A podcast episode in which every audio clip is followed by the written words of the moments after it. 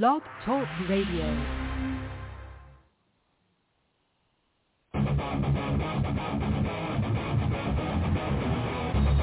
Welcome to Southern Sports Central, your source for all things sports.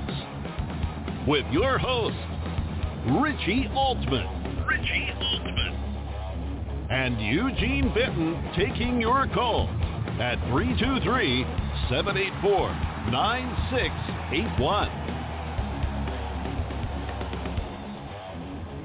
Now, let's join Richie in the studio. Are you ready? Hey, think you can tell us what to do? You think you can tell us what to wear? You think that you're better? Better get ready. Bow to the masses. Break it.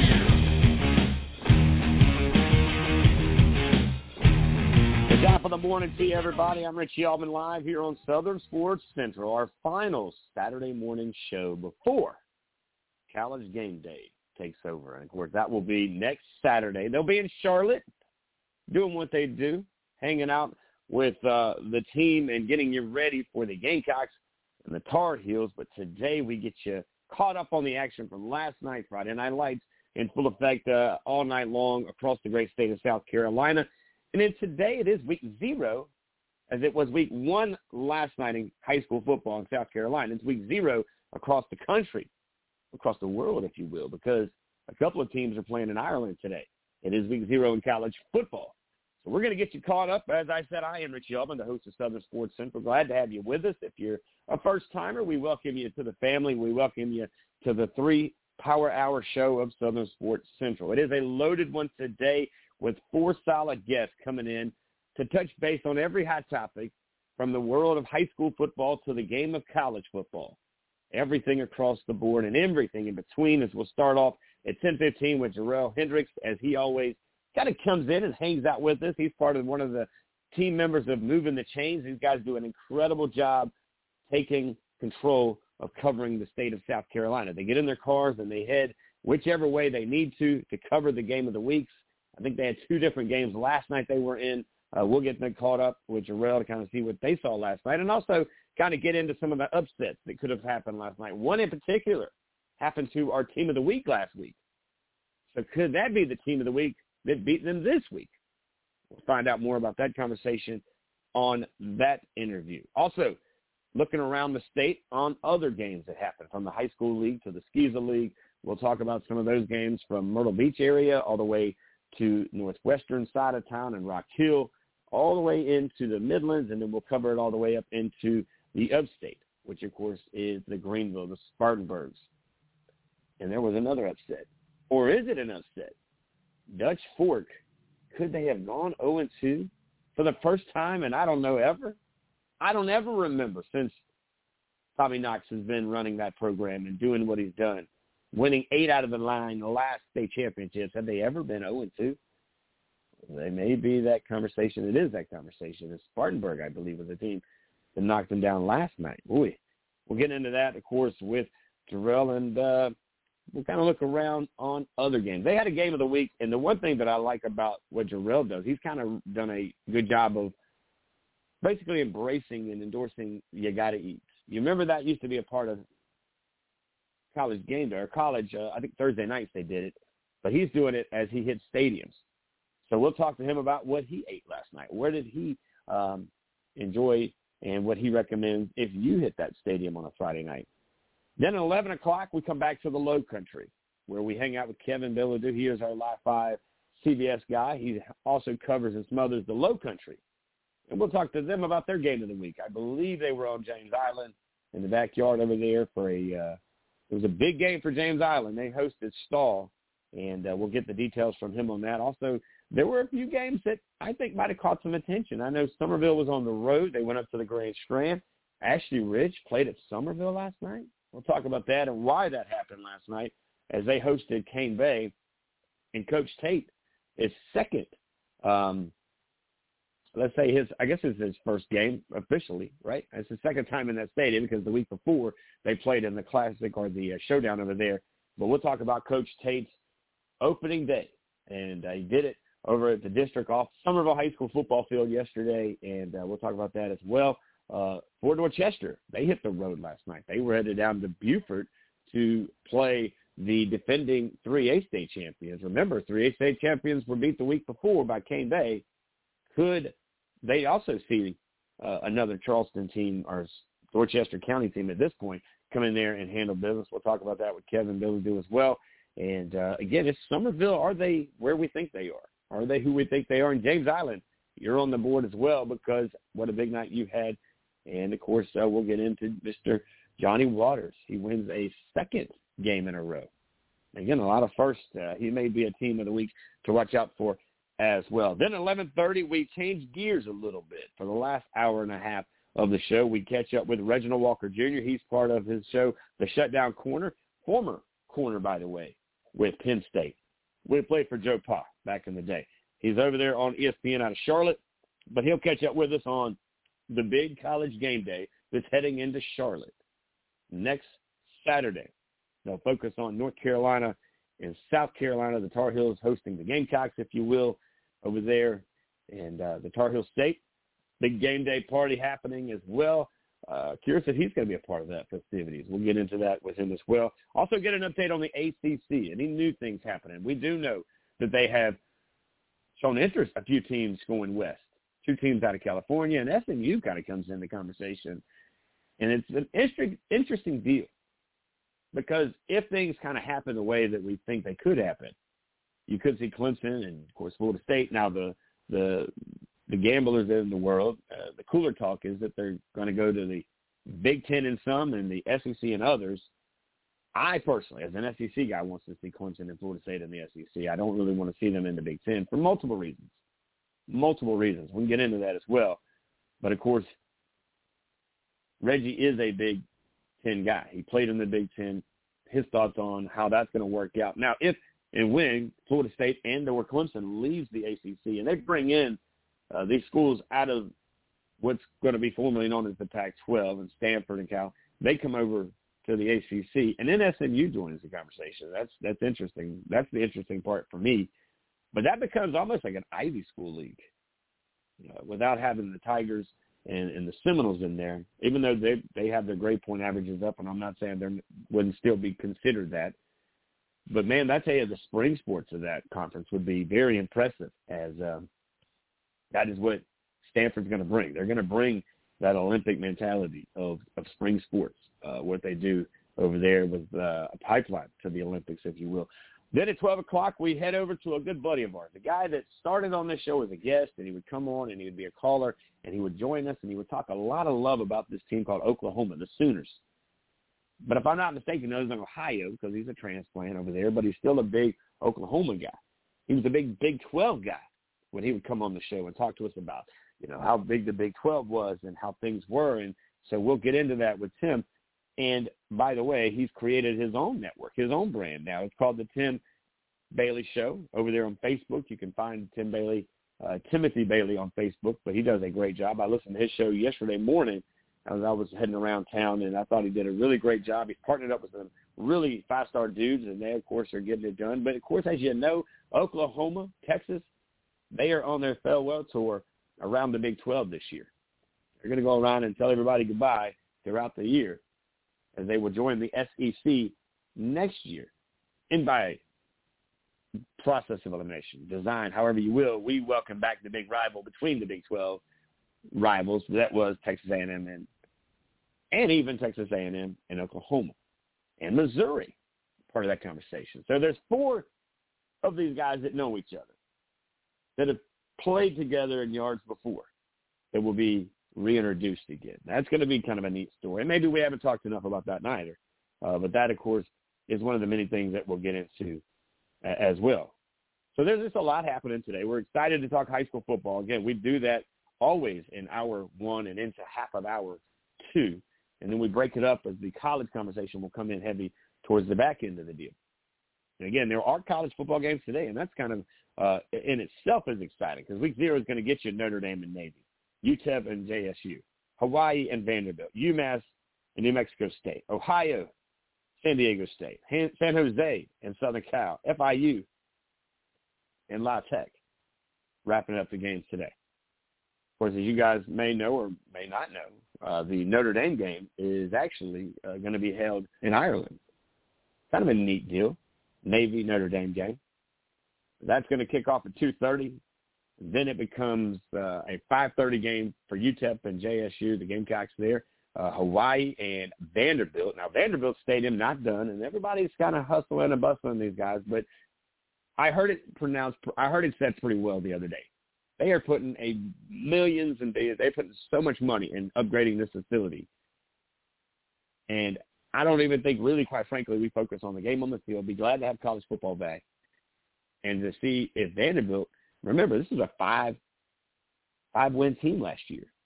We'll we'll talk about Vanderbilt a little bit uh, early or later in the show as well. Uh, New Mexico State, UMass. That's a seven o'clock game. The Vanderbilt, by the way, hosting Hawaii at seven thirty. Uh, seven o'clock, also Ohio and San Diego State. Eight o'clock primetime game is San Diego. Uh, excuse me, is uh, San Jose and Southern Cal, and then of course FIU and La Tech wrap it up at 9 o'clock tonight. So there is high school football game to talk about early. College football game will kick off today at 2 p.m., and you will be with us here until about that time.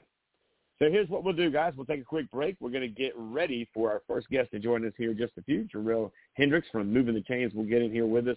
He'll talk to us about what's happening around high school football, around the great state of South Carolina. Uh, there were some upsets last night. There were a few games that, quite frankly, um, maybe catches some opinions and some eyes, and definitely some eyebrows raised yesterday. As uh, not sure the last time we saw Dutch Fork have a conversation about being 0 and 2. So we'll talk about that and much more. You're listening to Southern Sports Central. Make sure you follow us on Twitter at SO Sports Central. Follow us on, of course, the Instagram South, underscore Sports underscore Central and on Facebook at Southern Sports Central, guys. We're taking a break. Coming back, it is all, well, high school football right after this.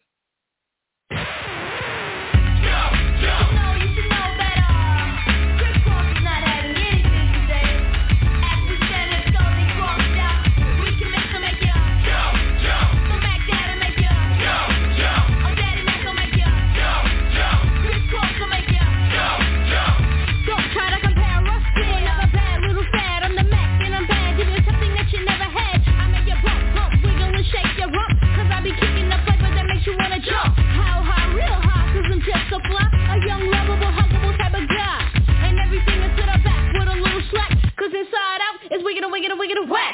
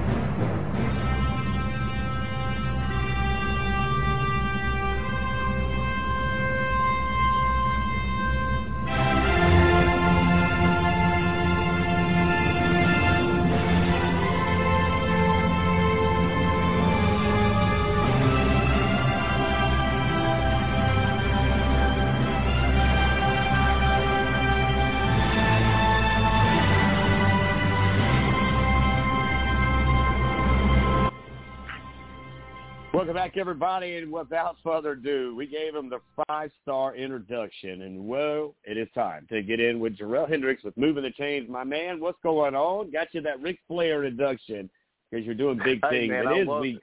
one. man, how was it last night, man? You guys are just burning up. I wish you guys got paid by the mile, bro. You guys would get, oh, my God, you guys be doing well yeah, man, we took a little trip uh, further into the Midlands last week. We went and saw Sumter and Ridgeview play. Uh, the game did not go as expected, but that tends to happen with mm. these uh, big-time non-region matchups sometimes. But uh, had a great environment down there at Sumter, first class. Um, but Sumter was able to win that game 42 to 19 over Ridgeview. Just too much, too physical for for Ridgeview, but we had a great time. Now let's let's stay there for a little while. I, I really thought that was going to be a, a game to remember. An instant classic is what I tweeted out after I saw you guys were hanging out in the yard over there at Sumter with the Gamecocks and taking on a very good, very very good team that they brought out of Columbia to, to, to host with them. What was the the trickery? I guess what what I mean. It started off pretty fast, pretty quick, and Sumter just had every answer to from Adam. Yeah, yeah. Sumter actually started off with a trick play in this game. Uh, Jonathan Peoples with a, a halfback pass uh, went about 70 yards, you know, to start it off. The ensuing kickoff was fumbled by Ridgeview. Uh, Sumter recovers inside the 30. They punch it in. So they go up 14-0 early, and it kind of just snowballed from there. Uh, Ridgeview just really couldn't get their legs, man. They were, again, kind of like the game we were at last week. They were just getting dominated in the trenches. Uh, Ridgeview couldn't get a run game going. Uh, Sumter's run game was unstoppable. They got a two-headed monster with Peebles there, and and uh, and Fortune uh, just executed. You know, Coach Barnes there, Sumter's one of the best in the state, um, and he proved why. He's got a really good physical football team. Uh, I, I think some inexperience was showing for that Ridgeview defense, uh, especially in the mm. back. You know, Sumter didn't throw it too much, uh, but when they did, it was effective, and you know they were able to convert some really long third downs time and again, uh, played defense, just got after the quarterback, forced them into bad decisions on the Ridgeview side, and really just couldn't get any anything going. The, the score was actually could have been a lot worse than what it was. Uh, Sumter kind of took their their foot off the pedal, you know, in the second half. I think it was 35-7 at, at halftime, and uh, just the game, you know, just we thought, like you said, we thought it was going to be must-see TV. It was actually, you know, broadcast by the the Fox station down there in the Midlands. But uh, the game just didn't turn out. But that happens, you know, these early games. Uh, but you know, Coach Howard right. will, will rally the troops, get those guys going. It's a young team at Ridgeview, but they're uber talented as well. Yeah, they are definitely. Now Sumter improves to two and zero after beating, I think, uh, week zero they won. Of course, they come in now week one. It's hard to keep up with this week one and zero and all. But anyways, uh, Sumter with a big win at home. Now the other game, if I'm not mistaken, you guys had something or someone was it at Andrew Jackson and Fairfield Central, another game that you know Andrew Jackson last year I thought you know pretty good team. Thought they had some guys coming back, but wasn't their night. Fairfield Central another home team win, 33-16. Uh, tell us a little bit about that game. Yeah, John, a number another member of our crew was was down there, um, you know, at Fairfield Central down there in Winnsboro catching that one. Uh, but it was just a game where you know Fairfield Central they're just really talented on offense, and uh, you know kind of progressed. It it finished 33 to 16. Um, AJ's got a really stud running back in Trey Thompson. He's a senior. Uh, he got loose a couple times, you know, a couple scores there. Uh, but Fairfield Central's the real deal. I mean, I think they came in ranked number four in the prep poll this week, um, and they earned that ranking. Man, they're just a, a very solid team defensively. Uh, but but they got a stud quarterback. I think he's a sophomore, um, and Cam McMillan, and uh, they're a very very good team. Man, there's just that that two A classification. They've got some really legitimate contenders down there. And uh, Fairfield Central, if you haven't been to Winnsboro, that's a, that's another good environment. We called actually a playoff game there a few years ago, uh, but that's a good one. So John was there, me and Kevin were at Sumter, uh, but it was it was a really good game as well. Now, of course, uh, there is one coach that we'll always continue to kind of catch up with, and that is Coach Holmes over at Gray Collegiate. They hosted Crestwood, uh, and again, they were home the week before. That was your game of the week last week, but it wasn't quite as easy for them this week. If this score is right, 62 to 60, a hell of a lot of offense, ain't a lot of defense, but enough offense for Gray to pick up win number two to head in to another week with a dub. Man, I tell you, like those are that's the hard thing when we pick these games. I think we went to Gray a week too early. Uh, that was an instant classic there, like you said, all offense, but there was defense when it mattered.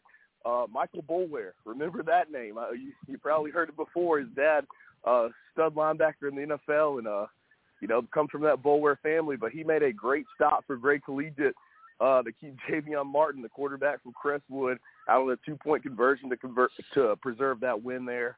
Uh, but absolute thrilling game. Uh, Gray Collegiate, they're they're really good, and that's a 3A team in Crestwood. That's a very good squad as well. Obviously, both offensive played very well. Defense has got to do some work this week, uh, but an absolute thriller in the Midlands there. Yeah, let's stay in the Midlands there. Brookland Cayce welcomes Coach Shane Fiddler to week one. and they did it 49 to nothing as they took down Airport. Man, I'm talking about clipping the wings of the Eagles. I mean, these these Bearcats were hungry, and it looked like that was on the menu. Uh, Brookland Cayce a team that we might need to kind of keep an eye open for. Most definitely, man. You know, BC had a lot of hype last season uh, behind quarterback Tanner Staten. They played some difficult early non-region games and kind of – you know, dealt with some injuries. I know Tanner went out, you know, midway through the season, and they kind of just faded, you know, from from the picture. Uh, but this season they've made two, you know, statement wins. They rolled Harding out of North Carolina last week, um, and then you know Airport. That is a, a, a pretty decent program. Coach Fiddler there is one of the best coming up from the Low Country. Uh, they had a big win in their their week zero kickoff. But uh, BC, man, the Bearcats just put it on them last night like you said, that's a team that we got to keep an eye on for sure. Looking around, staying around the Midlands. Uh, we'll do that as uh, you got uh, Lexington, South Aiken, uh, another pretty big game. But Lexington's a team. Lexington's a team, Jerel, that I was talked about or talked to someone over the summertime. And they said, look, watch out for these guys. They're going to quietly make their way in, but they're going to make a lot of noise once they get in through the season. They win 59 27 at home. And again, uh, the Wildcats look to uh, make a little bit of an impression in, in uh, some region play once they get there. But this was a big statement win to get into week one. Yeah, man, the the Wildcats are for real. You know, they they what we talked about last week. They they played well last season. They've got a new coach in Dustin Curtis. I mean, he is a you know state championship winning head coach when he was at AC Flora. Comes there from Dorman, um, and then just keeps them going. I mean, they they put up big numbers last night behind the quarterback, Caden Mines. Uh, the Wildcats are a solid football team. South Aiken, man, they've got two of the best players in the backfield, but that defense just continues to be a liability for them, you know, giving up big points. Um, but like you said, the Wildcats are a real contender, especially, and I'm sure we'll talk about Dutch Fork. They play in that region, mm. you know, there might be some competition there this season, you know, for that region championship. We've probably already penciled in that Dutch Fork would be the one. Easily. But the Wildcats might have something to say about that. Well, since you just talked about Dutch Fork, how about this? Now, when is the last time? Now, Dutch Fork takes on Spartanburg. Spartanburg's no slouch. Now, there's no slouch. They're they're a good team, respectful team. I've seen them firsthand just a few years ago, but they've always had uh, some dogs out there, some guys that can hunt, some guys that can do some things, some great quarterback play, some receivers, running backs, TVs. They had enough last night, and boy, did they not surprised the state maybe, but definitely put some people on state on alert. On the other side, Tommy Knotts looking 0-2 in the eyes, and nobody saw this coming, I don't think. Man, that was one of these shocking results that, you know, we saw when we were rolling through the scores last night. Uh, you know, both teams coming off of losses against quality opponents. Obviously, Dutch Fork playing, you know, uh, Colquitt County out of Georgia, so no shame there and then uh, you know Spartanburg falling to South Point at home in a close game. But uh, you know, this is another one. It was back and forth. Intern that was down there covering the game, giving us updates. Uh, that Dutch Fork offense just has nothing right now. It seems like they've got hmm. Jacob mm. Hamilton, the senior receiver, and nothing else. We know they lost their quarterback in that first game, uh, turning to a sophomore Ethan Offing, um, and just not able to get anything done. I mean, I don't know what was more shocking, Richie, in this game, the fact that Dutch Fork lost or the fact that Dutch Fork only scored six points, you know, with a top-notch mm. offense. Uh, just an absolute shocker. They're 0-2. The Silver Foxes are in real trouble. And what a win, you know, for Spartanburg. You know, getting off the mat. Yeah. Coach Hodges has bragged on his team all off season you know, that is quite the result for them. That's going to boost them for the rest of the season. Uh, going to be interesting to watch how these two teams progress going forward. Now, this is another team I was talked to or talked to, with someone who called me individually and said, look, Rich, you need to keep your eyes on, uh, well, the boys of River Bluff, all right? The Gators. They're hungry. They're thirsty. They're going to make noise early, and they have done just that. I believe they're 2-0 after a big win last night on the road, 56-7 against Swansea. Now, again, Swansea – a team that may not match up as well against River Bluff, but what River Bluff, another one of those Midland teams. It seems to be uh, one of those years for the Midland teams because a lot of teams making noise early. Yeah, again, this is another team that's building off a successful season last year. They've been solid the last few years, uh, but I think they're they're a legitimate team. Uh, they've got a, a pretty good young quarterback in Parker Murray as well. Uh, like you said, Swansea's probably not the best opponent. Uh, they've had a couple of easier opponents to start the season, but they've taken care of business. You can only, you know, do what, you know, handle what's on your schedule, and they've done that. Uh, we saw them play in person last year. Probably going to see them at some point this season. Uh, but they're a very good football team, and uh, I would expect them to, to continue to play well as we progress. Yeah, a couple other teams that I was impressed with their performance last night. Irmo. Now, Irmo's a team in the past. When I was growing up in the '90s, Irmo always was a team that was around. Uh, Summerville played these guys. It was always a heated conversation between these two teams. But last night, Irmo hosted Lancaster, of course, uh, out of Lancaster, South Carolina, 56-18. Again, Lancaster not the team that I would say would was probably hitting it all strides. However, still got some ballers on the on the field and some guys that can make some plays, but Irmo seems to be a little bit too tough, too early, and put a lot of points on the board and got off to a good jump. Now here, Irmo t- again another Columbia team that we could be talking about deeper into the season. Again, I, we, I think we talked about this last week, Richie. Man, Irmo is a very solid football team. Uh, they're led by quarterback, you know, AJ Brand. He is a very, very talented player. I think he had six touchdowns in that game last night. Um, they're very, very solid in all phases of the game. Uh, I think we'll, you know, continue to talk about them as they progress. Don't think Lancaster's going to have the season that they want to have this year, uh, but early on, Irmo is certainly making some noise. Now, Blythewood, Richland Northeast, two final teams that we'll look at here in the state capital there in Columbia. 35-18, Blythewood, the Bengals were able to pick up a win on the road great way for them to get in heading into week two and get the momentum going. On the other side, Richland Northeast, I've always related these guys to the basketball school because they've always played great basketball. But if you got good basketball guys in the gym, that usually kind of equates to some pretty good jumpers on the football field. But maybe this year, maybe not. What's your thoughts on these two teams? Yeah, R and E man, they just can't seem to figure it out. You know, they've always got some some good talent there, but they just can't. You know, I won't say always. You know, recently they just haven't been able to put it all together. Uh, they've got some really talented players uh, in this particular, you know, this season. But Blythewood, um, you know, good to see them get a bounce back victory after a hard fought loss um, in in week zero. I keep getting that confused. Uh, the Bengals are going to be a solid team. Uh, they should challenge for that Reason championship there. Um, we'll see how good they are as they go. Got a very some very stud players. Got Edward Robinson on the defensive side, kind of a hybrid linebacker.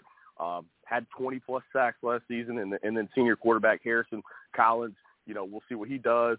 Um, obviously, had a good game last night.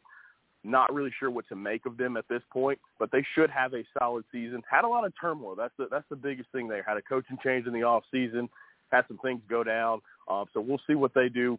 Don't expect much out of R and E this year. Just it is what it is. Uh, but but we'll definitely keep an eye on Blythewood for sure. Now, a team last week that did extremely well as we continue to work our way up towards uh, the upstate up there was a team that I bragged about in Byrnes.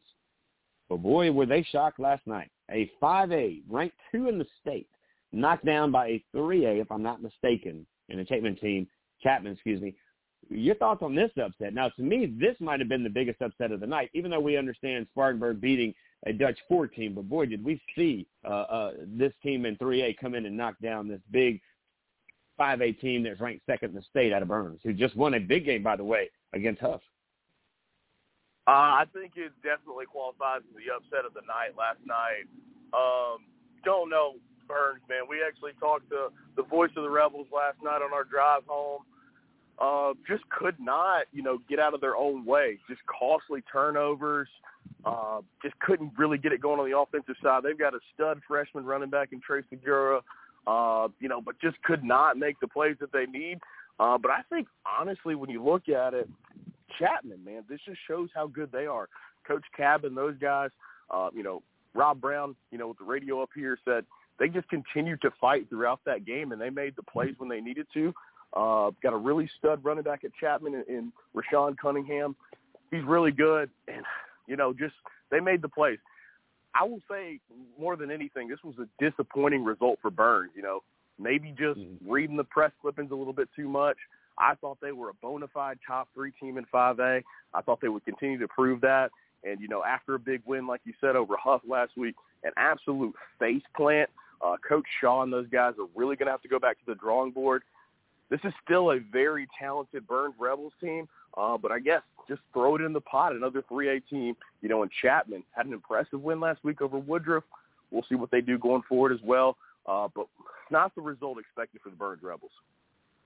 Definitely not. How about the West Side Belton Honea Path? Now that was a game that many said was probably a game of the week in the upstate up there. Now of course they they thought it would be head to head, but it was all Belton Honea Path, 43-28 they went at home against a very, very good West Side team that I think a lot of people thought uh, that we're going to be able to put a few more points and keep a few points off the board, but uh, kind of a one-sided matchup here.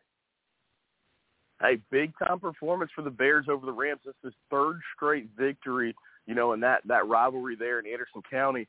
Man, BHP, that that is a very good 3A team we did learn, you know, after the game that Westside was without their best playmaker in Jamar Boston. Not sure if he's dealing with an injury or something there. Um, he did not dress and play, so I'm sure that affected the game plan uh, for the Rams. Uh, but BHP, man, they're going to lean on their stud running back, uh, Marquise Henderson. This is a name we'll talk about the next two years. He is an absolute stud, um, the junior there. I think the BHP Bears rushed for over 400 yards in this game. You know, just completely controlled it throughout. I think it got within a you know a score at certain times in, the second half, uh, but they were able to pull away. Henderson, huge game. I think he went over 200. Dealt with cramps, cramping up, still running for touchdowns. Uh, BHP putting them on, putting everybody on notice in 3A. That's going to be a, a state title contender for the Bears. And then Westside, you know, we thought, you know, with Coach Lane, maybe he could help with the defense. We know he's an offensive guy from his his background, uh, but they didn't really, you know, put up too many points either that was their issue last year was the defense, and it, reared its head in, in week one. How about week one? This could be an upset. I, I didn't. I, I really looked at Coach Porter. I looked at Greenville as really honestly, it was Coach Porter and Greenville and everybody else in 4A, but that wasn't the story last night. As they hit the road against Hanna, the Yellow Jackets stung them up and down the field, 28-17, an upset there as you saw it in Anderson, South Carolina, as uh, Greenville has to kind of figure things out coming into a Saturday morning after week one. Yeah, it's kind of difficult, you know, to call it an upset. You got a 5A and a 4A matchup here, um, you know, especially with the success that Hanna's had, Coach Tone being one of the best. Uh, but we really, you know, and I, I say we as moving the chains crew and a, a lot of people on the outside thought this was, you know, Greenville's year. Like th- this was their opportunity where they sure. potentially could go undefeated, make that state championship run, and uh, they just did not get it done last night. And the biggest thing is the offense. You know, that's what we've continually heard about how dynamic their offense is, and they got completely shut down in this game, only putting up 17 points. Um, so that causes a little bit concern. You know, got to pump the brakes on the Red Raiders a little bit, but give all the credit to, to Hanna. I don't know what it is about Hanna in these big games. You know, they're labeled sometimes as an underdog. You don't expect them to do much. Like you said, they just come out come out of the grass and just sting you. Uh, Hanna, you know, they'll just continue to play good football, play solid, running that wishbone, play good good defense and special teams. Uh, but I don't know what to make of Greenville after this result, especially with the big win last week against Dorman. Hanging out with the one and only Jerel Hendricks with Moving the Chains as we go back through the Southern Sports Central Friday Night Scoreboard. We're in the upstate, and it, it is the uh, Boiling Springs, uh, the Bulldogs, the course, you remember Phil Petty's days of playing with Boiling Springs, which he passed away uh, last, earlier this year. So a lot of heavy hearts in that area, but they win big, 55 to nothing, as they went on to Mauldin, South Carolina. They beat down the Mavericks. Uh, Boiling Springs, a team that I think some people are going to start highlighting and watching a little bit closer now. Most definitely. We'll go back to week zero. You know, they played a tough game. I think it was an 11-point game last week. They fell to TL Hanna. That kind of raised some eyebrows. We're like, okay, maybe Boiling Springs is making some improve, improvements. Then this week they come out and just smack the Mavericks. Like you said, 55 to nothing in that one. You know, spoiling the debut of, of head coach Andre Cook there. Uh, man, uh, Boiling Springs has really improved under second-year coach Matt Reel. Uh, know that name from you know him being down there in, in your area at North Myrtle Beach. North Myrtle He's Beach. really got the Bulls. Yeah, really got them playing some good football in his second season. Uh, you know, we start looking at that Region Two and Five A, that Spartanburg region there. You know, with Gaffney thrown in, they might be able to sneak in the playoff. That's one of the most difficult regions in the high school league. Uh, this is a team, like you said, we're going to have to keep our eye on as they continue to progress. Uh, but that was quite the result, you know, getting that win. They moved to one and one. Um, I think they're they're going to be someone that we're going to be talking about pretty frequently. Let's look at the Hillcrest game. Now, they have a new coach as well, if I'm not mistaken. He's a guy that, matter of fact, played Yep. at Summerville. Coach Bennett Swaggart, former offensive coordinator for South Carolina State, uh, the Bulldogs there, but now he's in the upstate. And, boy, they got a big win last night. And I'm going to tell you something. Know the guy personally. Remember his days of running around the football field here in, in uh, Dorchester County and directly over at Summerville. Uh, this is a guy who played his football days at Newberry, but he's a great high school football coach sitting there at Hillcrest and is already making a lot of noise. Your thoughts on that game last night as Hillcrest picks up a big win? Yeah, Hillcrest, man, you know, they just keep rolling. You know, they they are led by Avery McFadden, you know, one of the the best, you know, do it all players um, on the offensive side and, and gets it done in special teams.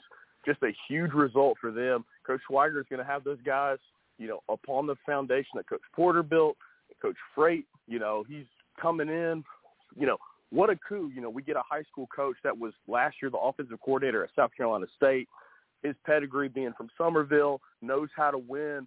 Uh, the Rams are, are definitely a team that we follow closely. We'll continue to do so. Um, I think they're for real. They've they've proven so in these first two weeks, putting up big numbers.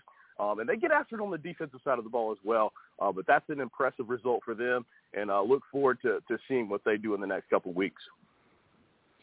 Now the other game, and we're going to go to the Big A, Abbeville, Powdersville. It was a battle of the Villes here, and of course Abbeville finds a way. Good teams do this. Uh, it was a lot closer than I thought it might be, even though I think Powdersville is a great ball team, but Abbeville is kind of a team that, well, you just kind of always put your chips in their corner when you see them on a football field. What's your thoughts on a game like that last night? And of course, uh, another opportunity for those on the on the boards to say, hey, look, we might have went close, but we finished out with a dub. Quite possibly the game of the night last night, Reggie. Uh, I mean, you had, you know, Powdersville goes up early, uh, 27 to three in the in the first half of that game. Big A storms back. This game finishes 35-34 uh, with a two-point conversion uh, in overtime, nonetheless. Um, just what adjustments from Coach Coach Nichols there. This is two weeks in a row. The Patriots, you know, Patriots played in the 3A state championship game last year, but what a result from the 2A defending state champions to to come back. This game's being played on the road up in Powdersville uh, to beat the Patriots.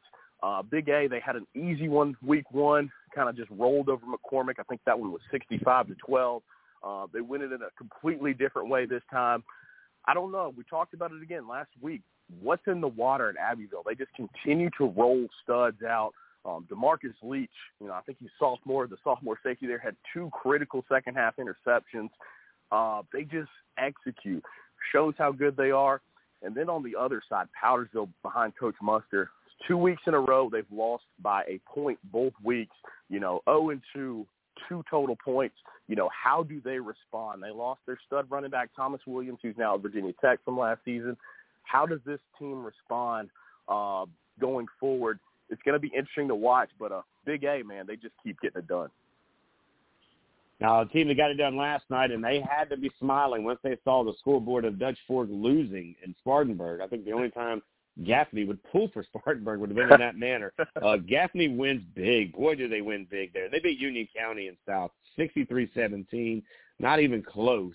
Uh, but I can promise you they're smiling on a many levels uh, this morning waking up over there in Gaffney, South Carolina. And, of course, uh, the Indians finding a way to get a W and keep the momentum heading into week two. feel good game, get right game for the Indians. You know, they they fell in a close one to Crest last week. Um, just rolled Union County. I think it finished 63 to seven. Uh, pick your score type of game here uh, for the Indians. Don't know what's going on. Union County, man, that used to be one of the premier programs in the state, and they've just completely fallen on hard times. But good for the Indians to, to get that dub. Like you said, I, I know they were they were they were excited about Dutch Fork falling. I still don't know if they were pulling for Spartanburg. They're probably pulling for a tie or both teams losing, if I had to guess, knowing Gaffney fans. Uh, but good for them, you know, to get it going. They just completely rode Union County. Don't know what's happening down there, but uh, we know the Indians will, will get right, and they'll be a factor well into to you know November, October, late in the season hanging it up here and hanging out with the one and only Jerel Hendricks with Moving the Chains. We're going to head just a little bit western or the eastern side of the upstate. It's kind of a weird way our state's divided here, but let's go over to northwestern, to that Rock Hill area, and they did take a tough one and, and almost uh, came back and, and won that big game there in Panther Stadium as they played a very good Providence Day team but fell a little short. But they took it out on Clover last night, 56-12. They're dancing again over in Rock Hill over at North Western uh, on the campus with the Trojans. Uh, your thoughts on a, a, a great way to come back and bounce back from a tough loss? Spoiling, you know, the debut of Coach Perry Woolbright there at Clover, man, that's a tough one. They take it on the chin. Uh, but Northwestern, I expected them to win this game and win it easily. I did not expect this explosion. Uh, but that Northwestern team is stacked. I think I think they're the best team in 4A at this point, even though they lost last week. Um, I think the Trojans are, are a legitimate team. Coach Wofford is as good as anybody that we have here in South Carolina. Um, not surprised by the, the end result, but definitely surprised by the margin of victory for sure. Uh, but the Trojans get it done. What to make of Clover, I'm not sure. We'll see how they progress because it, it, it gets tougher for them as well. Uh, but Northwestern, man, they they are a very very good football team. Like you mentioned, they should have you know, probably won that game against Providence Day last year, uh, especially as how poorly they, they executed in the red zone um, up there at Bank of America Stadium. Uh, but Northwestern's legit. They're a very good football team, and I'm very interested to see what they do next week. Staying in Rock Hill, of course, uh, Football USA, as they call it around the state of South Carolina. As you yeah. look at South Pointe, now they have won with Devontae Holloman a state championship. And last night they looked like a state championship team in certain fashions from some of the film I saw this morning. They went 35-13 against uh, Crosstown, I guess, rival Rock Hill. Uh, again, not a big spread, but enough spread for South Pointe to build on to head into week two. Yeah, for sure, man. The Stallions get it done again, and and that's you know a testament to Coach Collins and their staff. They have a big emotional win on the road against Spartanburg last week in a, in a hard-fought game. Come back this week against a rival and handle business. Like you said, not the biggest margin of victory, uh, but very comfortable. I think it was, what, 35-13, 35-12 in that ballpark. Um, get the job done, man. The Stallions have talent all over the field. Not sure what's going on with Rock Hill. They they just they just haven't been able to get over the hump the last few years. Obviously, they've been affected by the growth and all the new schools that have popped up there the last couple decades. Uh, but the Stallions are a very, very good football team, and uh, you know will continue to to do good things. They're in that region with Northwestern. It's going to be a dogfight between those those schools. Should be interesting. We go over to Fort Mill, South Carolina. Nations Ford, the Falcons hosting York a 30 to 14 loss for them. New York comes in town and kind of ruins their parade in week one. York's not a team we talk a lot about, man. Is this a team that we could start to talk a little bit more about as we get deeper into the season? I think York is a, a quality team. Um, again, they play in that difficult region there in in 4A with Northwestern, South Pointe, Catawba. So I mean, it's going to be a battle. You know, just to get in the playoff, they'll probably be you know, looking at a four seed. So I don't think we're talking about state championship caliber. We're talking about maybe their ceiling being in the second or third round of the playoffs. Uh, but a very solid team. You know, Coach Boyd does a great job there. You know, they have a great, you know, experienced quarterback in Aiden Davis, uh, Debo Hall back there roaming as a safety. Um, you know, able to get that job done last night. I think they pulled away late, a couple late scores because it, it got down to about 17-14, I want to say, early in the fourth. Uh, but able to get it done. York's a solid team. I don't think that they're going to be in the upper, you know, echelon, you know, of teams that we start talking about, you know, championship contenders, but a very solid team. They should have a good season. definitely should have a good season. We look at Fort Mill and Chester before we leave this region of the state of South Carolina. 38-24 Chester. The Cyclones able to pick up a big win. Fort Mill again, they're in that that area where there's just so much talent, and, and I don't know whether there's some transfer things happening, but Fort Mill, I'm not able to capitalize on a few things. I believe they were in the red zone a couple of times last night, just couldn't get it done. Your thoughts on a very impressive win for Chester and Fort Mill, who looks to have a few question marks heading into week two. Yeah, I think the Cyclones are, are just that good, and I think you know, as opposed to the last matchup we talked about, I think the Cyclones are a team we'll be talking about um, in 3A that is going to be a championship contending team. Um, they showed it, you know. Uh, there were some some chances there for Fort Mill late in the game, just weren't able to get it done. Uh, but the Cyclones took care of business. Uh, I think Chester's very good. Uh, they're potentially one of the, the teams that we'll be looking at playing next week, you know, traveling to their game. Um, I think they're an extremely good ball club, and uh, that's an impressive victory. I think they won that game by two touchdowns. No doubt there. Now you look at, of course, in the Florence area before we get you out of here. I want to kind of look at this one. South Florence defending 4A state champ, right? Taking on the runner-up in 2A, and that is Oceanside. Uh, 28-6, all South Florence. It was held down here in Charleston. Uh, your thoughts on South Florence? Again, they had to move around some guys, they had to bring in a few guys, had some things happening, but they got it done last night, and that's a good quality win. Even though it's a 4A versus a 2A, still a big win because a very, very, uh, I would say, impressive-looking team out of Oceanside, but a very improved team and very interesting team to watch into South Florence as they head into week number two. Yeah, the Bruins, you know, they're dealing with life after LaNorris at this point, you know, rotating quarterbacks. Um, but they they're going to lean on that defense, and, and you saw that last night. You know, holding that Oceanside offense to six points, I think it was. Um, just an impressive showing for them. You know, it's going to be they're going to use these games early on to to kind of get right, get their legs from under them, and, and you know try to make a run before they go into region play. Um, but an impressive victory. This was a one point game last year that really put I would say both teams on the map, so to speak, um, in their runs. You know, down to Columbia, um, Oceanside just you know had a big win last week against Louisville. Obviously, couldn't get it done on the offensive side because that that Bruins defense, man, they've got talent on all three levels.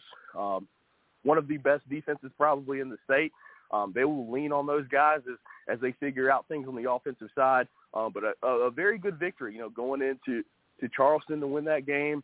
Um, shows that they you know they're ready for the prime time. And I think the Bruins are a legitimate contender, uh, very good football team, and excited to see what they do. And it's no slight on Oceanside, man. That's that's a good team in South Florence. I think Oceanside is going to be just fine for the rest of the season.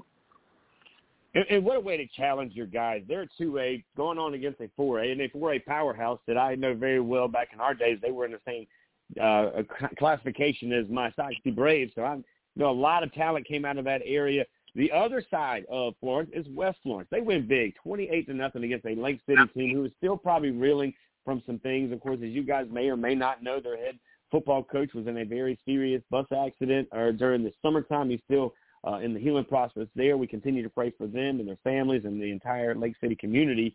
Uh, but to go into West Florence and pick up a win would be almost the hardest thing to do because, again, while West Florence flies under the radar, they understand the job at hand and they win big, twenty-eight nothing. Yeah, I, I echo all those sentiments. You know, prayers for that that community there, and coach hope he's hopes he's doing well there. Uh, you know, but Lake City, you know, just took one on the on the chin here against West Florence. Uh, West Florence is a solid football team. You know, Coach Generette um, is, is one of the, the better coaches that we have here in the state. Um, they they had a hard loss last week against Lexington. I think they dropped that game by ten points uh, but we're able to bounce back here, feel better about themselves, um, you know, getting it righted because, again, in 4A, they play in one of the most difficult regions there. You know about it. You know, they play in that Grand Strand PD region of 4A football hmm. there. And uh, it does not get any easier as they get into region play. Uh, but good to see West Florence pick up the victory Friday night. And a team that we may try to get into before I get you out here would be Hartsville. I think Hartsville, by the way, a 4A team as well that is very good this year. Very, very, very good this year. I know we talk about some of the other teams in the upstate. That could be a a, uh, a collision course between the two teams from the upstate to the lower state. Now, I want to give Coach O some love here. I worked with Coach O last year at Oceanside. He was a defensive coordinator. I had a chance to be uh, one of the linebackers coaches over there at Oceanside with Casey Crosby, who's now coaching outside of the state in the state of Georgia. But meanwhile, well, the coach uh, oh, that played football at the University of South Carolina, grew up his days in Florida, is now the head football coach at Lakewood with the Gators. They took a tough one last week, but you kind of thought they would. I think they played Sumter, by the way, but they bounced back on the road against Fox Creek, a 20 to three victory there, and uh, Coach O gets his first dub of uh, his high school coaching here in the uh, state of South Carolina. Yeah, much congrats to Coach O there, man. Love to see him pick up his first win, and I know that's been difficult because he got hired really late in the cycle. Um, I don't. I think he got hired at some point during the summer. I don't even know if he got to go through spring ball with his team. Um, so yeah, that's a difficult first opponent. Welcome to the show. You get to play Sumter, uh, but able to get that win against against Fox Creek. Really excited for him. Not sure how he, his team's going to do this season. Uh, they they they got some difficult the squads on the on the schedule, but uh, you know, you got to celebrate. You celebrate your victories. You know, take it in. It's good for those kids, good for that community and its program. Um, take it in this weekend. Go back to work tomorrow, Monday, and uh, try to go get another one. But congrats to him and congrats to Lakewood.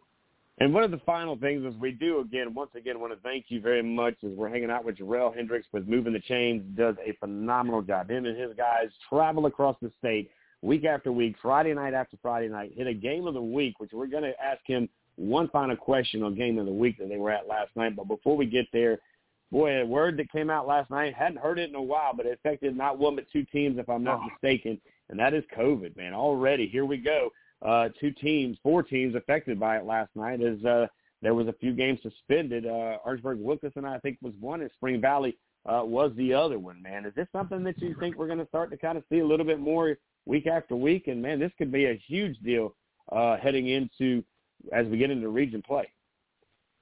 Richie, man, I got I got my legs crossed, my toes crossed, my fingers crossed, like just everything. I, I really hope uh, we don't have to go through that again you know, obviously it's all about the safety of the kids, you know, the spectators and, and everyone involved.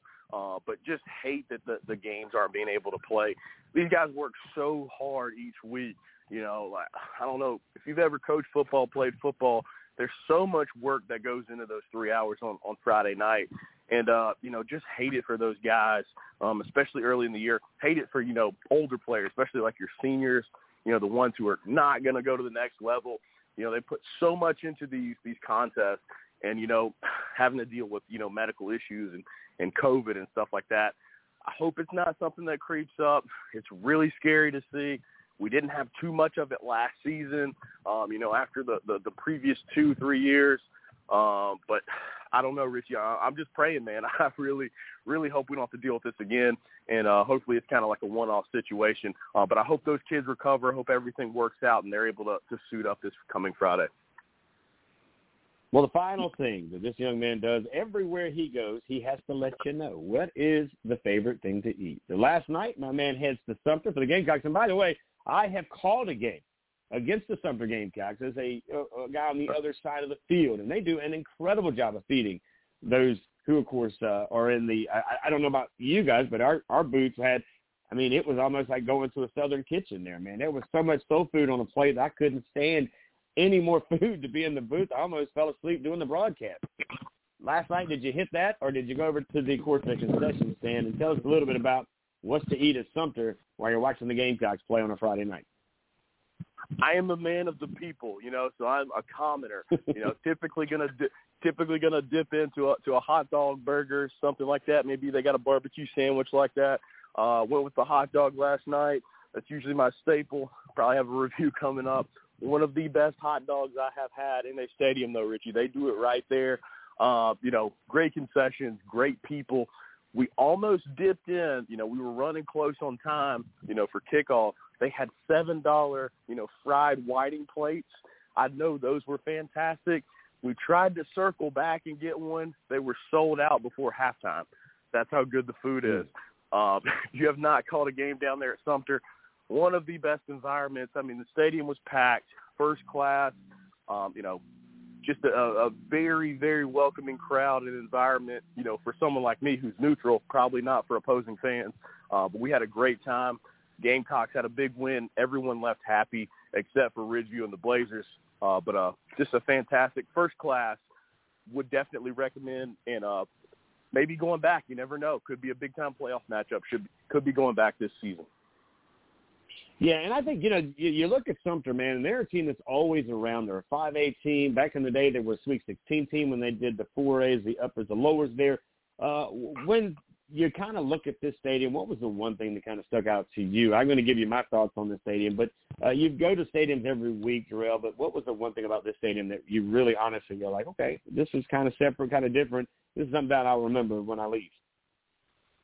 Honestly, you know, it's it's not an on-campus stadium. Um, I'm a big convenience guy. You know, just the ease of parking, um, the friendliness of you know people who were working, crowd, gates, concessions, things like that, welcoming environment. Um, that really stood out to me. Just a first class, you know, facilities, just taken care of. Everything was pristine, looked great. Uh, that really stood out. But honestly, if I have to go number one of all things, real grass, man. That's what I love to see. Mm. A real grass field. I know these turfs are easy for the athletic departments to maintain, uh, but getting on that grass for the first time, um, I love those old school fields. So uh, just well done on all levels. Yeah, see, that's the one thing everybody asks me, man. What's the one thing uh, that you look when you go? And I said, man, when you can go on the field and there's a problem because the grass is too wet, or there's just one of those things that makes it different. It's always the grass. The turf looks good, man. To me, turf is like looking Yeah. at a painting. It sure is pretty, right? But it doesn't have the same effect. You can actually feel the air differently when it's in there, man. I do appreciate you, brother. Real quick, man. What's coming up? I think Sunday you guys do a show as well. Uh, you guys are doing a great job with your graphics. I see you guys very active on social media. So give you guys a chance uh, for the listeners to how do they find you? How do they follow you? And uh, what's going on and coming up with you guys over at Moving the Chains, brother? all socials, TikTok, Twitter, Facebook, Instagram, Threads. Uh, we're at Moving Chains. That's Moving Chains No G. Find us on our website www.movingchains.com. Uh, we post all of our links there. We do everything. Our podcast um, is done on Apple, Google, Spotify. You can find our podcast there. Uh, we do an audio-only recap show. Me and Kevin do that Sundays usually comes out Sunday night, Monday morning, so you can listen to it anytime during the week. We do a preview show. That's Kevin and John. They go on Facebook Live, YouTube Live um, on Tuesdays, usually between 7 and 8. We send notifications for that. We're coming. We do a pick 'em contest every week, um, so get in there. Games of the week, players of the week.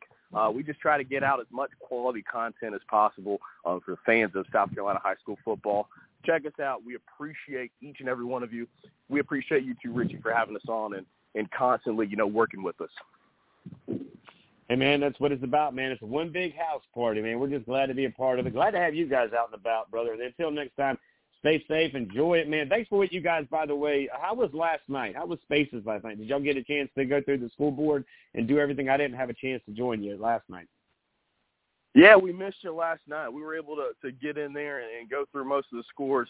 Had some technical issues, you know, driving those back roads, you know, from Sumter, but we were able to get it fired up. Late start on a lot of these games due to the heat. Um, so we cranked it up a little bit later than normal, but we'll be running that back next Friday. So jump in there if you can. Uh, we had some good participation. Um, a lot of schools, you know, talking about the, you know, recapping the games they were at. Had some, you know, radio personalities, a couple coaches, co- coaches in there. So uh, be sure to check us out. It's like a scoreboard show where you don't have to change the radio dial. You got it, buddy. We're looking forward to it. Until next time, stay safe, stay hydrated. Today may be the hottest day of the year in the state of South Carolina, man. So find a cool spot and hang until uh, it cools down, buddy. Thanks again, and I appreciate everything that you do for us here on Southern Sports Central, buddy. No problem, man. We'll catch up with you soon. All right, there you go, ladies and gentlemen. Always greatly appreciated, Jerel Hendricks. He covered the entire state for us. Now, we did leave a little pocket down here in the low country where, of course, Kevin Bilodeau is going to join us at 11 o'clock here in just a few minutes. He, of course, is the man with a plan from Live 5 Sports. He was out and about last night and, of course, got some updates on the team that traveled to the Grand Strand, that Summerville number one team in 5A football as they went up and played the Panthers last night. But a quick break, a little reset, hour two right after this. You're listening to Southern Sports Central right here on southernsportscentral.com. There is nothing more intoxicating than the meld of emotions and sensations that is Friday night. Friday night is the sound of that crowd, the pride of that community, the way that that grass smells. I've never felt in my adult life the way that I felt on Friday nights. That's what those kids are playing for. They're playing for that emotion. They're playing for that brotherhood and all of that sensory input that comes from Friday night. That's why they're playing high school football in this country. It is this common thread that weaves through the American fabric. Whether you live in Compton, California, or you live in Appalachia, if you played the game at the high school level, you have this common bond of representing that community. Anyone who disparages where the game is based on myriad reasons. I'm not buying it. I'm around the game every day on these campuses. I see the impact it has on these young men. I see the way that these coaches are able to grow high school boys into NFL or professional men, and it's just beautiful.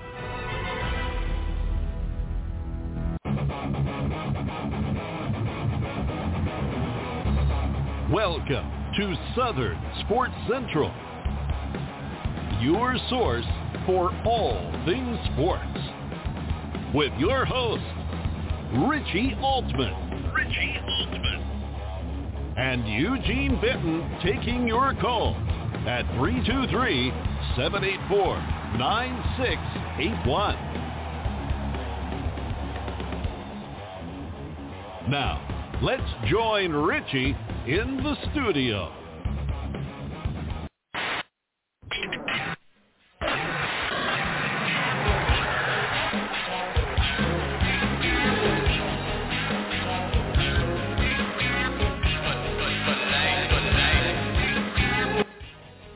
Welcome back, everybody. Hour one is done, but it's now time for hour two. I'm Richie Altman, your host of Southern Sports Central, coming to you from the Palmetto State of South Carolina. Always good to be here with you on a Saturday morning. It's going to be a beautiful one, but a hot one. If you're uh, out and about, please carry you some water because it's going to be a scorcher. But let's start off hour two with the best in the biz. That's Kevin Bilodeau from Live Five Sports. Kev, welcome back, buddy. Glad to have you with us. What's up, guys? How was your Friday night? Oh my God, it was uh, kind of an interesting Friday night, but a busy one. I don't think it was as busy as yours, uh, but uh, man, uh, another week done. Uh, we head into week two. Let me get that right. Yeah, week two next week, as we actually head into Yep. the third week of high school football. But we'll call it what they want us to, and that is week two, buddy. How about you guys? Oh, it was it was a crazy night. A lot of, you know, not just a lot of stuff on the football field, a lot of stuff off the field that unfortunately affected some stuff on the field. But you know, we we got everything done that we could, and it was it was a big night. A lot of a lot of good wins for teams last night. Yeah, no doubt. Let's start off with some tough news. Uh, our hearts and thoughts and prayers, uh, of course, with Bishop England. They were scheduled to play First Baptist last night, and another uh, religious war, if you will, there, right? I mean, that would be another one for Bishop Yeah. England, but they had some things, unfortunately, uh, with a student, I believe, that was uh, found he was not responding in the car.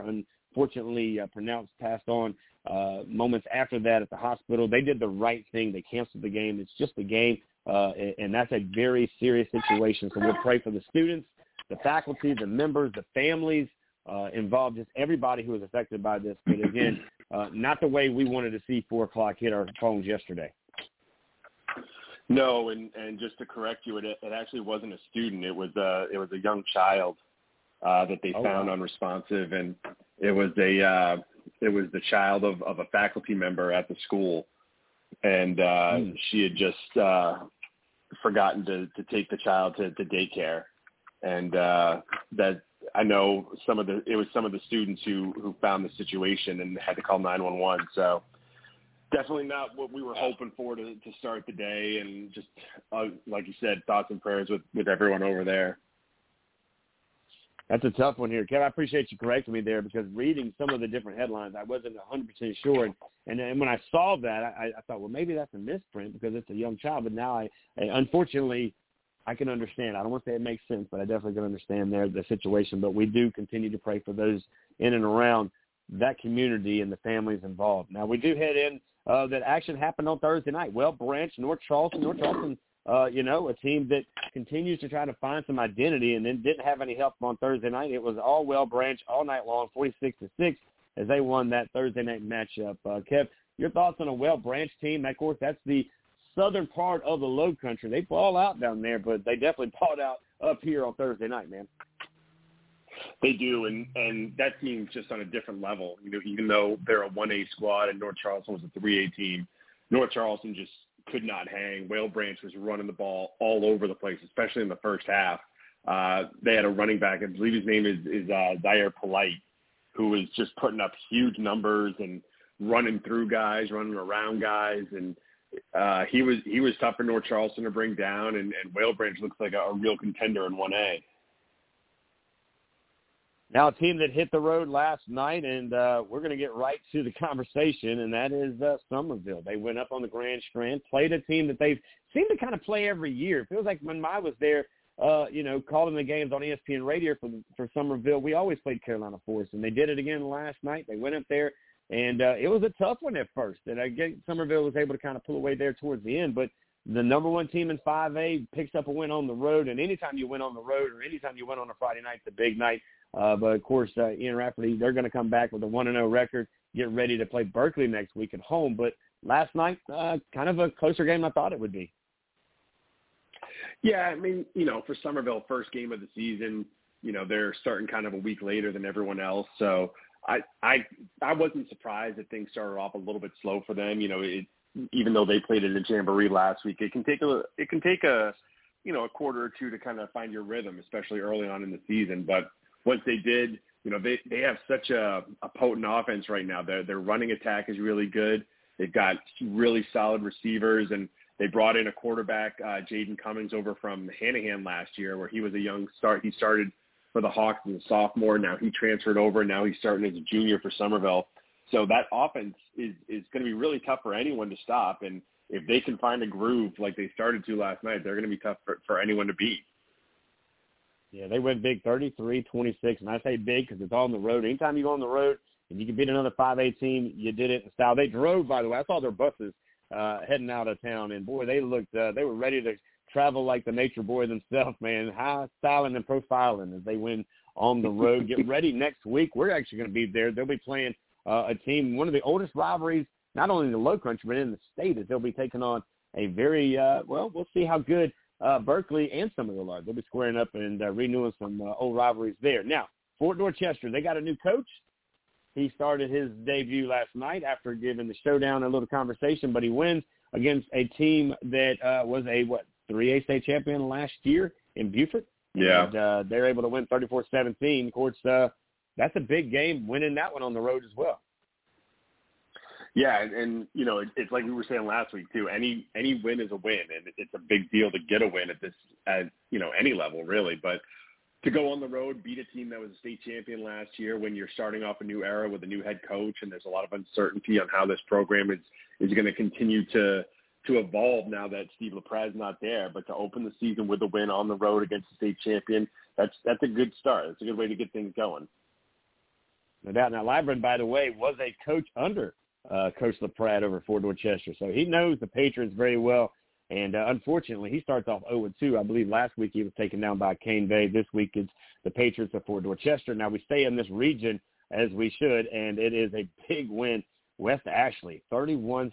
May River, another team. Again, it seems like uh, the upper part of the low country taking on the lower part of the low country, and it's all upper part.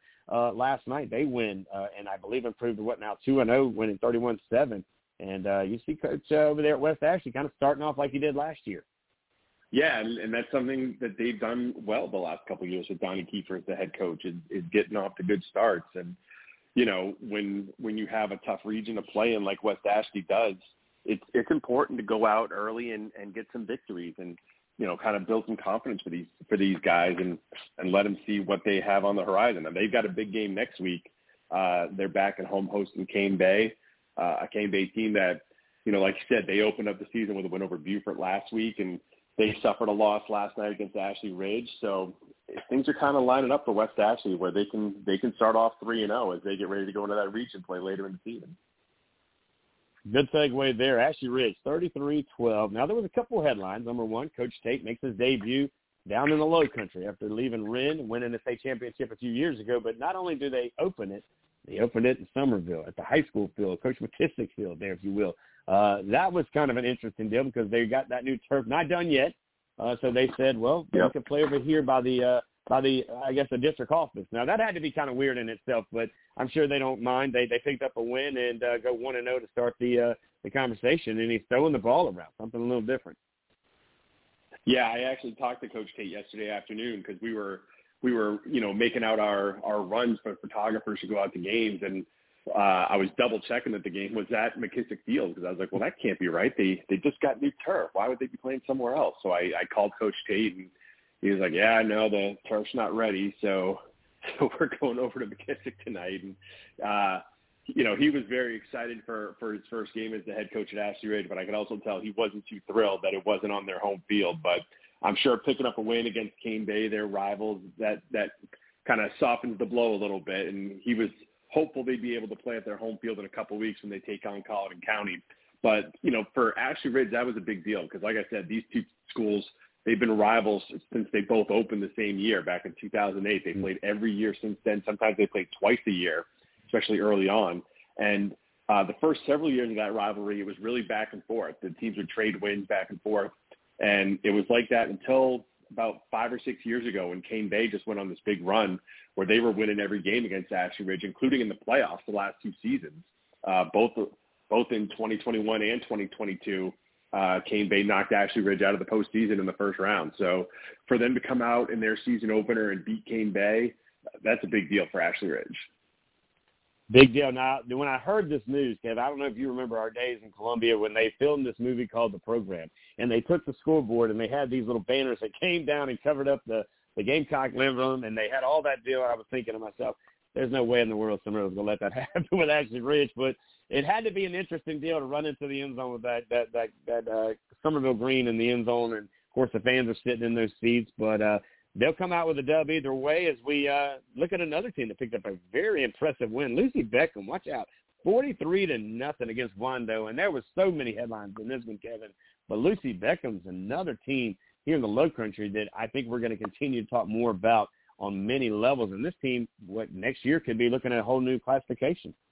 Yeah, and and that's exactly what you said at the end. That's important because this this team is you know in Mount Pleasant, right next to Wando. They're going to keep growing because people are going to keep moving into Mount Pleasant. I don't know how they're going to afford to move into Mount Pleasant because it's really expensive, but people are going to keep doing it because they're they want to move over there because the school system is really good.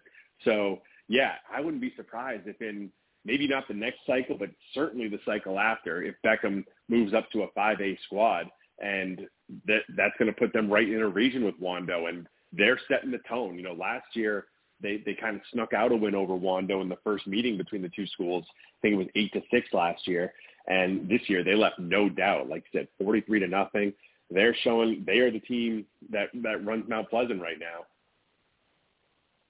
They're definitely doing it. Did it in big style yesterday or last night. Now here's the game: Berkeley, Hanahan, two new head coaches. Both of these coaches are from outside the state. Hanahan brings in a coach from Georgia. Berkeley brings in a coach from Florida. Both teams looking to improve their records, and it was all Berkeley with a squeeze-out win, 34-33. Boy, what a game that had to be last night over, I guess, uh, over in Hanahan. Yeah, no, they were actually in Berkeley last night. So they they played in Hanahan last year, and Hanahan uh, upset Berkeley. That that was a big deal for the Hawks to get that win. Um, so for Berkeley to come back and hold on, I'm sure that was important to them. And Eric Lodge starts off two and zero, oh, and now he gets ready to to face off against Summerville next week, and what'll be a, a huge game, one of the games of the week in the in the entire state. I'm sure. Uh, you know, I'm I'm sure he would have liked to have won by a little bit more, maybe have his defense not give up 33 points. But Hanahan's a good team you know, especially on the run game. We talked last week about Kevon Rivera, had huge numbers last week. He rushed for over 300 yards and six touchdowns. He was our live five player of the week for last week. So, you know, he's going to get his yards no matter who he's going up against. Doesn't matter. So for Berkeley to to find a way to stop them and pick up a win at home and move to two and zero, oh, I'm sure that's that's all they can ask for.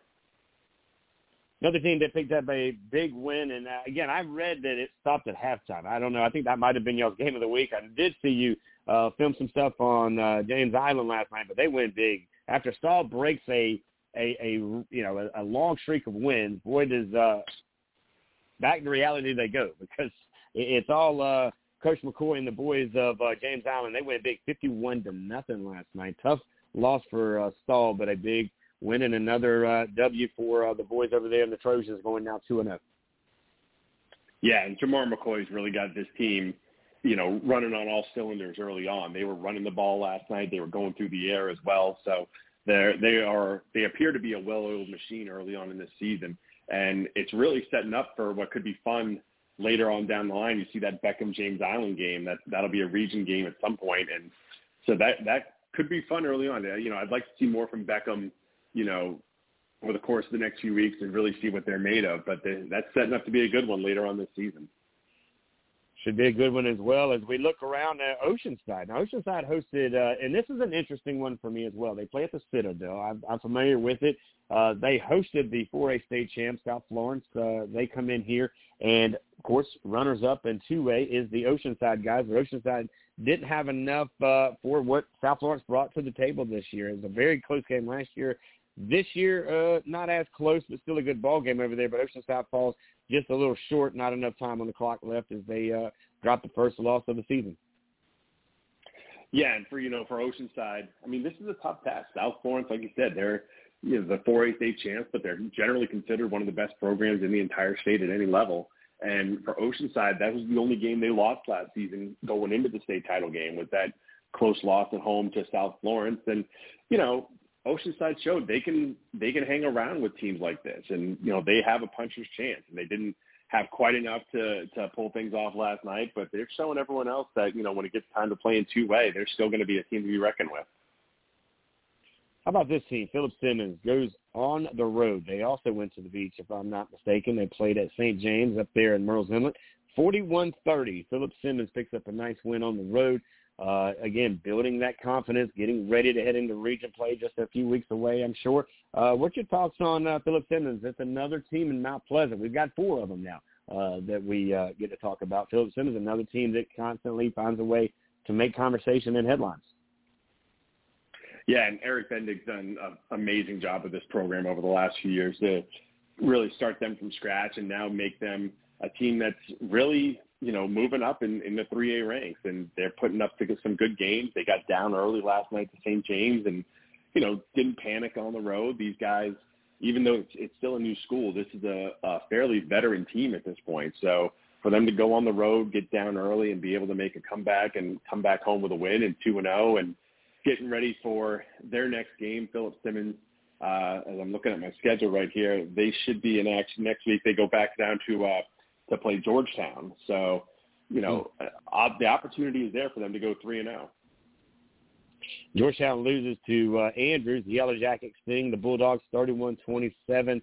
Uh, if you're trying to follow up on that one, how about this one? The battle, the the Magnet Bowl, if you will, there, Kevin. Academic Magnet 14, Military Magnet 12. That one, uh, one of those games, man. It had to probably be a pretty good one to watch between two guys and uh, coaches getting after it. And uh, it looked like it came all the way down to the wire. It did actually. Military Magnet uh, scored a touchdown late in that one and uh, went for a two-point conversion to tie things up, and the Raptors defense uh, stepped up and, and got the stop when they needed it, and that's what ended up being the difference. Is they held on for a win. You know, these are two programs that generally struggle, so for them to get any win is is a big deal for them. Academic Magnet actually last year, I think they started four and zero, oh. so it was a really good start for them, and then you know, they get into that region play and, you know, things get a lot tougher for them from there. But so, you know, for, for those kids to pick up any wins early on in the season, you know, I know they're excited about that. A couple of other teams here, kind of a, a, rapid fire here. We did see last night, and, and this one probably a little bit of rivalry here. Baptist Hill knocks down St. John's 44 to 8. You got Cross 46. Coach Sean doing it big, 46 to 8. And another big win. How about Woodland handling Bethune Bowman 60 to 20. Talk about a couple of those games as uh, they kind of uh, under the radar, but still made a lot of noise and put a lot of points on the board between their three schools. Yeah, you know, Woodland's offense showing that, you know, even though they lost to Darren Harrison, the, the quarterback who went up to Vir, uh, Virginia last year, they still got an amazing offensive line led by Cam Pringle, the, the big offensive lineman who's going to be going to South Carolina. You know, they, they're going to be able to put up points this year as they showed last night. So Woodland's going to be a problem in, in that two-way. Cross bouncing back after losing their first game of the season, going to Hemingway, putting up 48 points. That's a, that's a huge win for them. And then I was at the Baptist Hill game. Baptist Hill was pretty much in control of that one from the start. They were up 20 to nothing midway through the second quarter, added a few more points before the half, and you know they walk away with a win. Uh, Marion Brown, one of the longest tenured coaches in the in the Low Country, you know, always puts up good teams, and they're always going to go through the air and, and put up a lot of points, especially against a team like St. John. So getting that first win is, is big for them. Now we look around and there was one or two other games, and we'll look at SCISA real quick before I ask you a couple questions here, Kevin. Now you look at Northwood Academy, uh, boy, two and zero. Oh. Johnny is be good here, and he is doing it well. Johnny Waters wins game number two uh, as they go forty nine to thirty nine, beating Colleton Prep. Man, what a what a change of uh, wind and guard over there uh, on uh, seventeen A now. Yeah, I mean, you you talk about a change of culture. Johnny Waters goes in there takes over a program that hasn't won a game in years, a 29 game losing streak going into the start of this season. They start this year with a win. They go on the road this week against a good Colleton prep team. That is a good SCISA program. And to go in and put up 49 points and come back with a win, Northwood back to 2 and 0.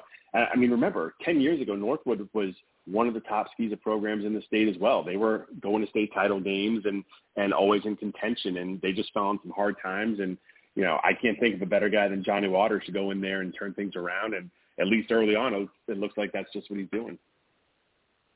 Yeah, and he's doing a good job at it as well. As we kind of look around here, and of course, uh, in the other part of SCISA, we still kind of keeping an eye open over here at Pinewood. They lose a tough one to Laurence Manning, thirty-four to nineteen.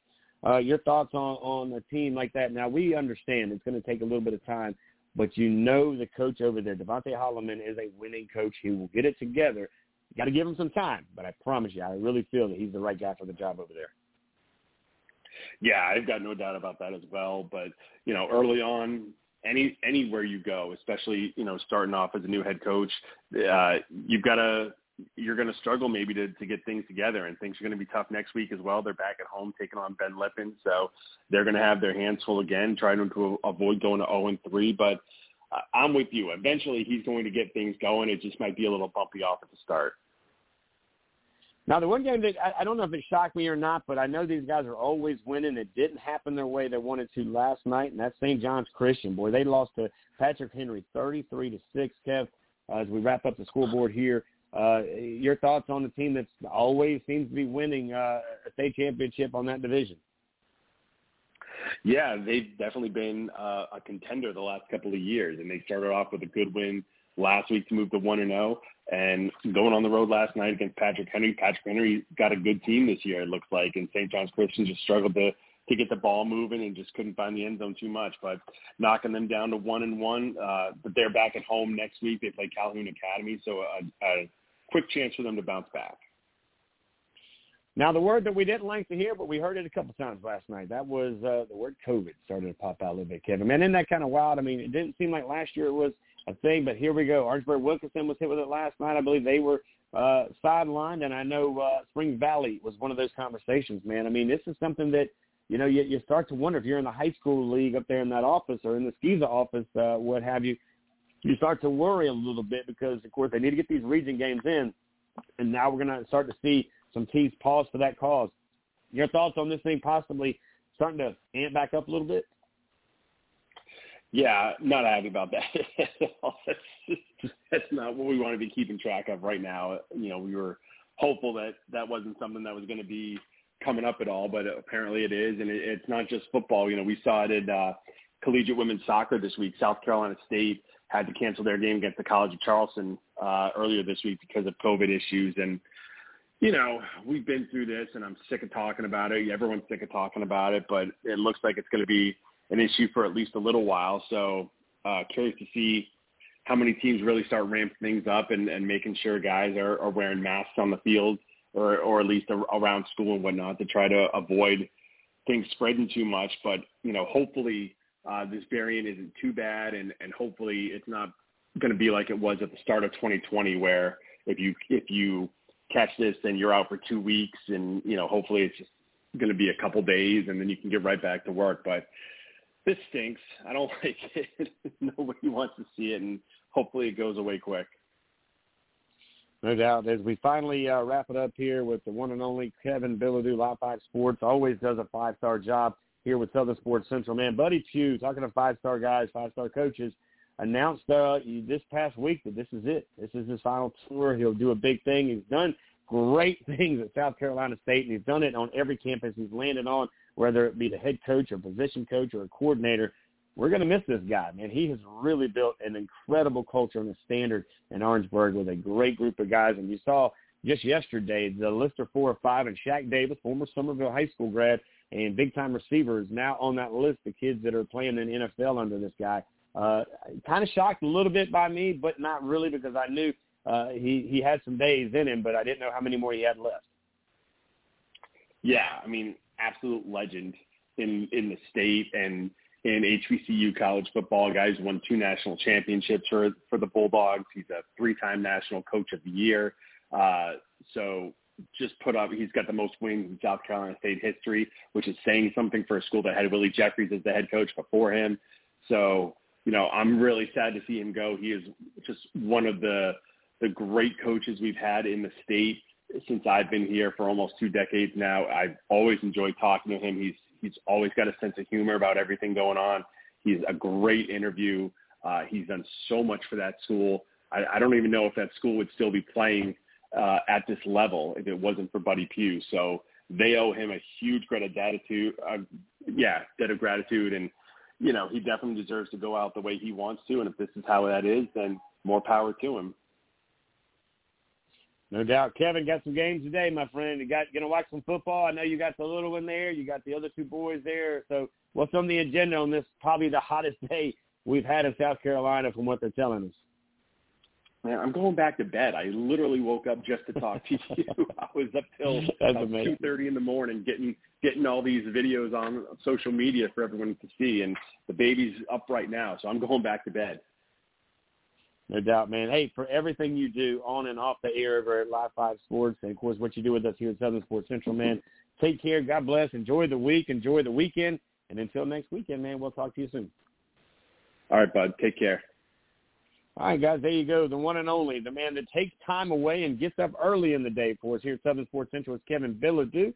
He'll do what he does and always do what he continues to do and cover the state as well as right here in the low country and high school sports. He does it and does it in style there. But I do want to say I did get a, a heads up from a coach in the low country. I believe one of the players from Stall broke his leg last night. That's a tough one, man. I tell you what, uh, you know, these guys putting in everything they got in a, a situation like that, that could have definitely going to slow down his uh, his season. Not sure if he's a junior or a senior, uh, but either way, I mean, this is a, a huge blow to a young man that I'm sure has put in so much time in the weight room, so much time in the classroom, uh, which he'll continue to do, but uh, on his mind wise, right? I mean, that's really what it's about, hearts and minds here on Southern Sports Central. But just kind of keep him in in your prayers there as he will continue to uh, well hit that recovery button. So we got to take a break. When we come back, it's time to talk a little college football. That's right. We're going to head in with the one and only, the man from Charlotte, North Carolina, former player, a well DB for Coach Pye when he was at Penn State, but now he's got his own show, The Shutdown Corner. Reginald Walker Jr., part of our family,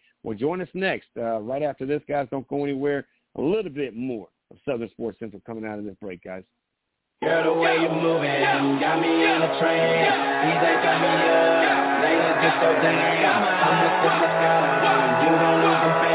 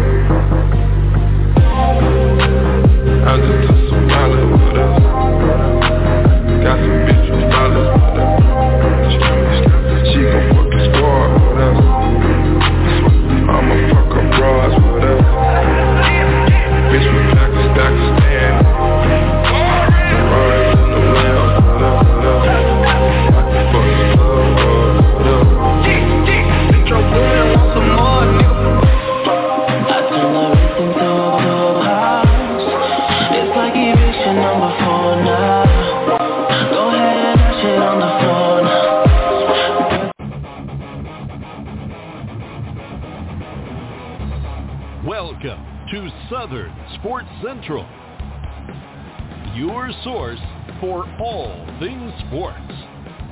With your host, Richie Altman. Richie Altman. And Eugene Benton taking your call at 323-784-9681. Now, let's join Richie in the studio.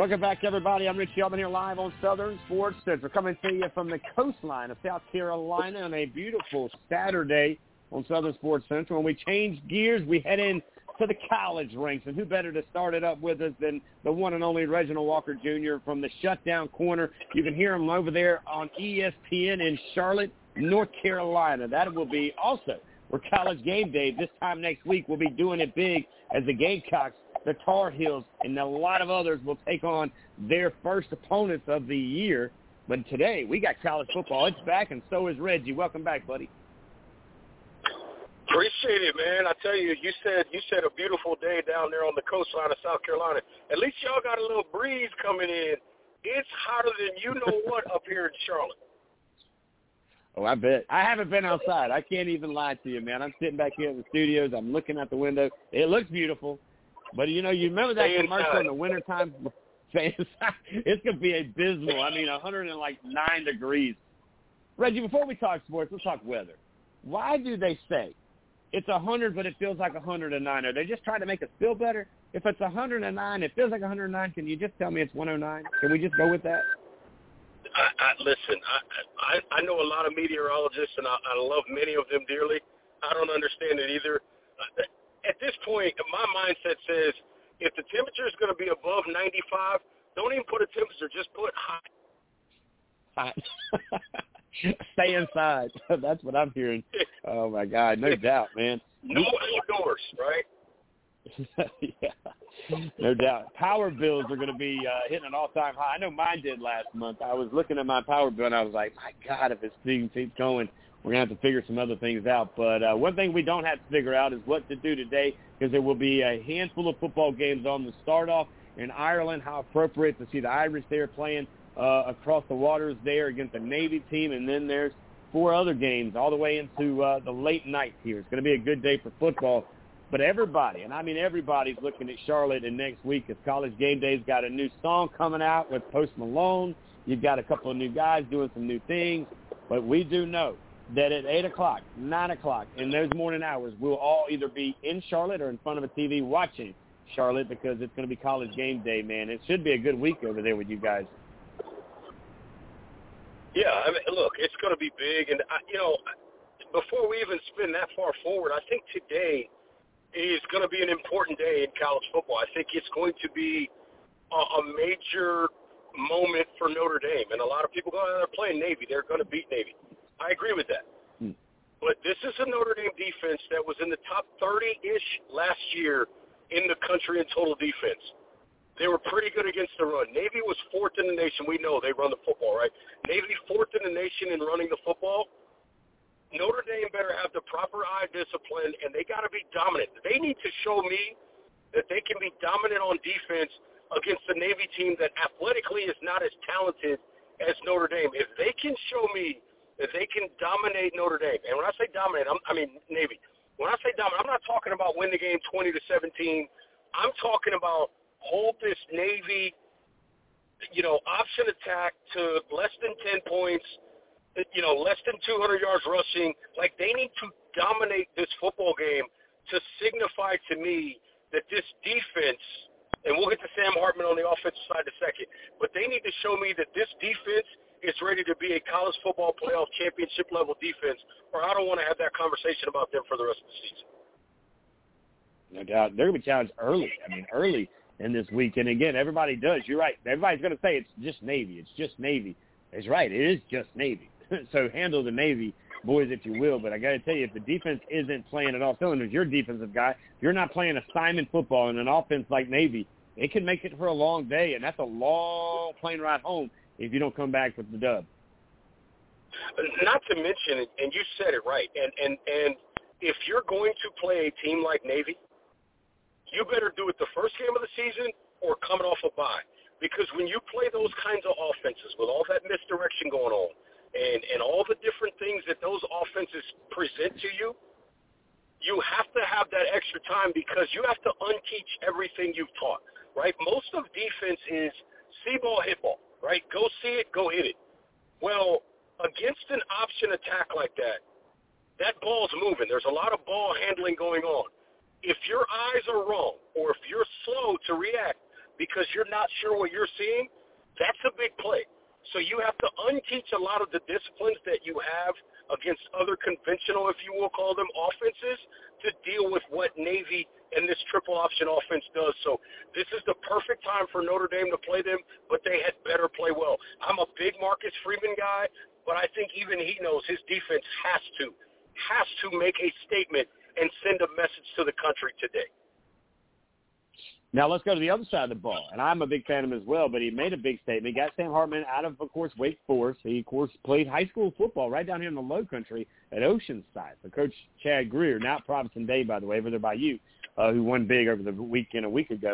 Uh, but now he's got Sam Hartman over there in his back pocket. He's going to be able to throw the ball. He's not. I'm not going to say he's not a runner, but he's definitely a passer. Uh, what are you looking at at Sam Hartman, who is now going to have a chance to debut uh, his talents in a different area, but now do it in front of an entire world view because they will be the only game coming on uh, around that two o'clock hour today. They got to make. He, he, listen, they've got a chance to make a statement offensively as well, and it's amazing that you asked this question. I'm sitting at a stoplight. Um, I'm hands free, everybody. I'm hands free, uh, but I'm sitting at a stoplight. but what I think we're going to see is the opposite of that from this Notre Dame offense. I think we're going to see a lot more of the go. Think about this. Between uh, the two quarterbacks at Notre Dame last year, Pyne and Buchner, they threw for about 2,700 yards. Sam Hartman threw for 3,700 yards by himself last season. Okay?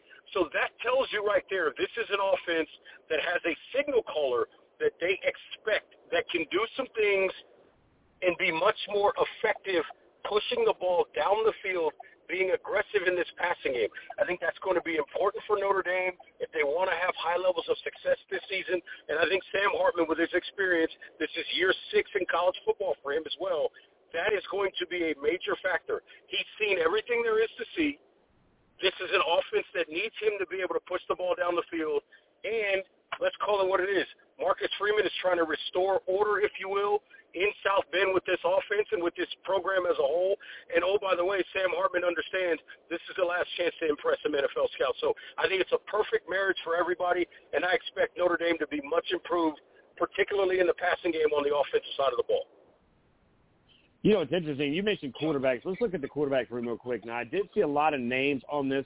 Of course, uh, that quarterback Maye, he's at the top of the list there at North Carolina. Texas has got a quarterback that's going to be uh, a conversation, but there has been many, many conversations that this guy, when he was at Wake Forest, Reggie, he was going to be one of the top guys to go, but I don't remember the last projection, him being in the top five. What do you think affected that, or is just some of these other guys that are going to be coming out this year going to be really good?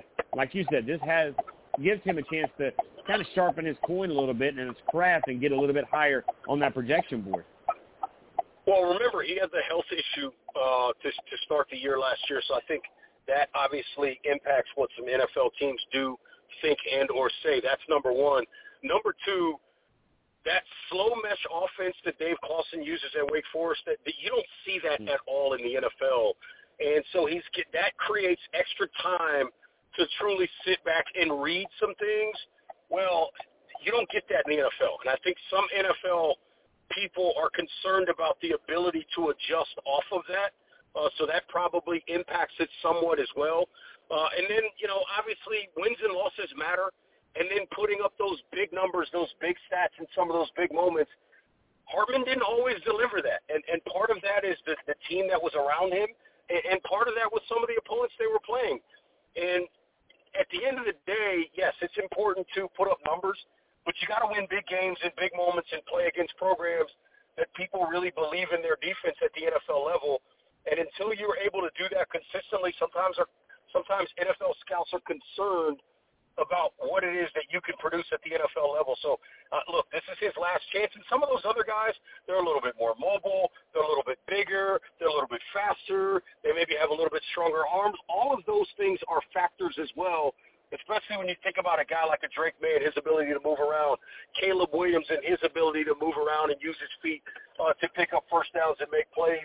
Uh, even a guy who's now at South Carolina like a Spencer Rattler, his ability to run around and make plays and use his legs. So you start looking at some of the different quarterbacks that are out there. Those things are factors as well, and in a lot of ways they sort of go against uh, Sam Hartman in, in that aspect in terms of the perceived and the perception of his overall athleticism and, and twitchy muscle ability. Yeah, that's the things that I'm watching for too, and I and I like that you brought up that type of offense that he ran at Wake Forest. Well, it was interesting from a college point of view, and you know this firsthand. It's not even anywhere close to interesting for an NFL guy. Now, again, you were a quarterback in your day, and you probably could have played every other position around the ball as well. But let's just talk about the X's and O's of being drafted from the greatest college players don't always make the best NFL players help our listeners and our audience understand that because that's like comparing a great coach doesn't always make a great player, right? I mean, kind of a kind of a same scenario, maybe. Player development can be tough because you don't know, right? We we always say if this guy becomes this or if he at right. We hear it in the NBA all the time, right? A guy gets drafted and they go, well, if he can learn how to handle the ball, if he can become a better passer, if he hmm. can have better vision on the ball, if he becomes a good defender, if he becomes a good shooter, he'll be a superstar. Of course, you just named every skill in the sport. yeah. But in football, in football, it's it's information processing, particularly at the quarterback position. So as you're dropping back, are you seeing it as fast as your body can react to it? Right? Some people, right? There, there's this new test, and it's what basically the Panthers fell in love with in, in their mindset of drafting Bryce Young, and it's about information processing. And they said Bryce Young scored the highest on processing information great. But you better have the arm talent to get it there. You better have the wherewithal to check into those plays before the ball is snapped. All of those things have to matter, right? So it all adds up. So when you talk about some of the cerebral aspects, that's things that people can't control. Also, certain physical tools, a guy can work on his, quote, speed forever. It doesn't mean he's going to get faster. And so sometimes all of those things, when you add all that up, it doesn't met out to that player becoming what you think. And it's it's oftentimes not the fault of anybody except for genetics maybe and or now sometimes it's not the right teacher. That doesn't mean that coach is a bad coach. It just means the way they coach it and teach it doesn't resonate with that player. So there's so many different factors, and I think people forget about that sometimes. All of this stuff comes down to human nature, and every human ain't the same.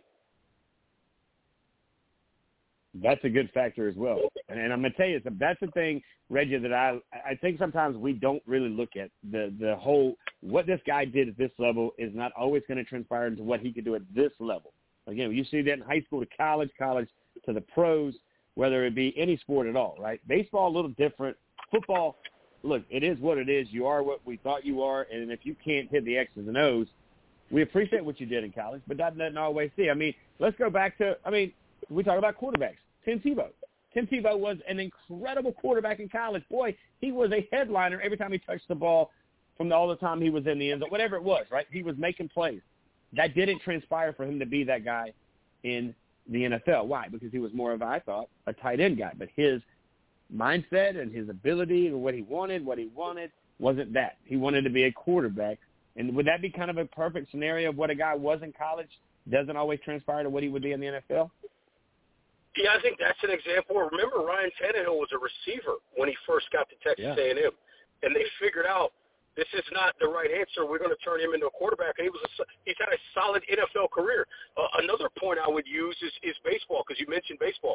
I think people forget mm-hmm. about this. The place that most teams have their best prospects, it's not in AAA. It's Double A. That's where the highest level prospects often are before they go to Major League Baseball because those are the guys that are going to go to the major leagues. Most of the guys in AAA, most of them, not all of them, but most of the guys in AAA are probably going to get short stints in the majors or they're guys on the back ends of their careers trying to get back to the majors one more time. But the best, the highest level prospects, most teams' top 10 to top 15 prospects are on their double A team rosters, and that's where they spend most of their time. So it's not always where you think. You just got to put like-minded players and athletes in the same space and then see how it mets out. No doubt. As we look around, we're hanging out with the one and only, of course, Reginald Walker Jr. You can catch him over on the shutdown corner right there in Charlotte on ESPN. He does a phenomenal job. He, of course, played his days with Joe Pa and, of course, the Nittany Lions. We'll talk some Big Ten now with you as uh, that's a close place. Harbaugh, but what was your thoughts when you heard that Michigan said, we got it, NCAA, don't worry about it, we'll penalize ourselves over here? Kind of a chuckle in my ear is what I heard from a lot of people, but I kind of sat back and thought, okay, maybe we are trying to flex and not have the NCAA around. Uh, kind of un, not unshocking, but then again, it's uh, Michigan trying to do what they can to salvage a, a coach and not have him out too long, right? It's funny you said Big Ten because right now I feel like it's the Big Thirty. But anyway, um, when you think about Harbaugh, right, in that situation, I didn't think it. I, I think they could have taken the four game suspension from these. Their first four games, they're not worried about losing those games. They're just not. And so to me, they're going to be 4 0 one way or the other. If this Michigan team is what we think they're going to be or what we think they are, they may not lose the first four games. I don't care if I'm coaching. So to me, the suspension, I, I've said it, I said it a million times on my show. Who cares? It doesn't matter anyway. And I stand by that premise, not to not to be difficult, not to not answer your question, but at the end of the day, right. it doesn't matter. Nobody's beat Michigan the first four weeks of the season anyway. This is true. Very true. Now let's look at the Big Ten, the Big Thirty-two. And again, I do feel, and somebody chuckled at me yesterday, and I said, "Look, you say what you want to say. I truly believe." And again, I don't know any names, I don't have any votes, but I just feel that we're heading to two major conferences, right? And it's going to be 32 on one, 32 on the other, and they're still going to find a way for the Big 12 to exist, and they're going to have the new Ivy School, which is known as the ACC. If they end up getting Stanford and SMU, that threw a shoulder shrug for me, but whatever. And Cal, I guess, comes over. That would be kind of the Olympic college. I mean, I just didn't see SMU, but anyways, I want you to talk about that too. But for me, I feel like we're going in that, that we're going in that direction. Not saying that these other smaller conferences can't find a way into the conversation at at-large bids, but it feels like we're going into what you see on the level under where we are and having a bigger playoff picture than we normally do, but still having the bowl affiliations. That way it's paid for and getting sponsorships. But what is your take on it after we've kind of simmered down and some of the smoke's kind of cleared a little bit? Yeah, I think you're right. I, I think we may end up with more like four conferences that that matter, um, and I think they're all going to be somewhere around 20 plus, right? Because there's only going to be about right. 70-ish, six, between 65 and 70 schools that really bring in the, the the money, right? You may get up to 80 with some throw-ins, like you got Vanderbilt there, you you know Northwest, whatever. So those are going to be factors, but I think you're right, and I think part of the problem is, you know, you look at this thing as a whole. I honestly think that a lot of these presidents and and and chancellors are going to look up in seven to ten years and say, "What are we? Why did we do all? What? What? What? Why? Like, why are we in this situation?" Um, I think I think that's going to be a factor coming up. And getting back to the SMU thing, and and and Cal and Stanford, and then when you look at, you know, even Oregon and Washington going to the Big Ten, this is all about money. Yet everybody's taking not full distributions, and SMU is saying they're willing to not take a media rights payout for seven years. Are you kidding me? Mm. I don't care how much you're going to get down the line to not get paid for seven years, that doesn't make any sense. If I'm a donor, I'm the first thing I'm saying to them is, if you don't make that deal, do yourself a favor, lose my number two, because I'm not donating more because you decided to walk away from any TV distribution deals. Absolutely not. Right. I mean, between that and and and and let's let's let's look at the other aspect of this too, right? So let's call a spade a spade. And I don't know when it's going to happen, and I don't know who's going to be the first one to feel it. But CBS, Fox, and NBC just wrote big checks to to, to the Big Ten, which those checks are getting bigger as they add schools. ESPN is going to have to write a check to the ACC and the SEC very soon. Who else going to have money besides the streaming services? At some point, because remember, ESPN is going to be in the mix with Turner over the NBA stuff. ESPN just wrote a big check to the NFL to get a piece of the playoffs. At some point, the money's going to start to go down. For the first time, it was reported by Sports Business Journal, which is that's where I work full time, that there were more people watching television, particularly sports related programming.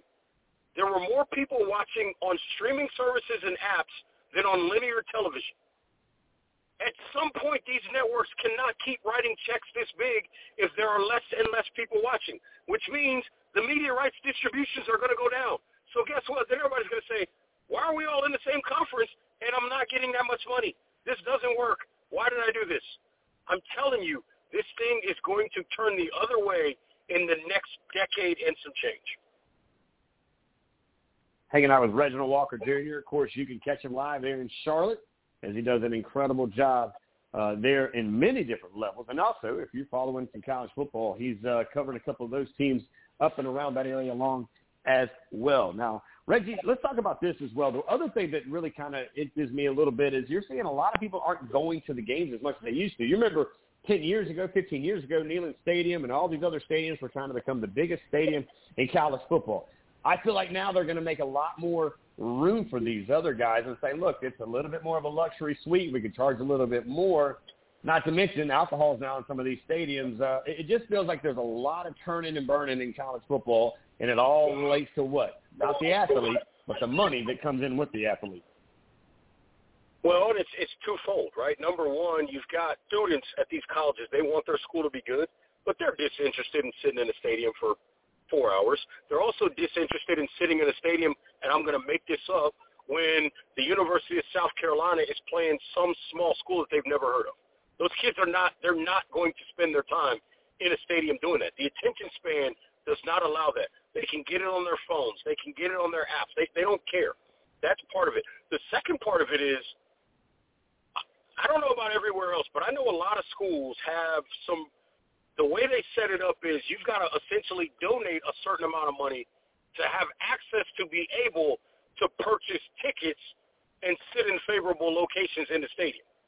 So that number of people with that kind of funds, those kinds of funds, that number is not going up. It's going down. You, you've got less and less people with the ability to donate a quarter million dollars to the football program and then buy season tickets to the tune of another seven thousand dollars. Like everybody can't do that, and that's affecting some of these bottom lines as well.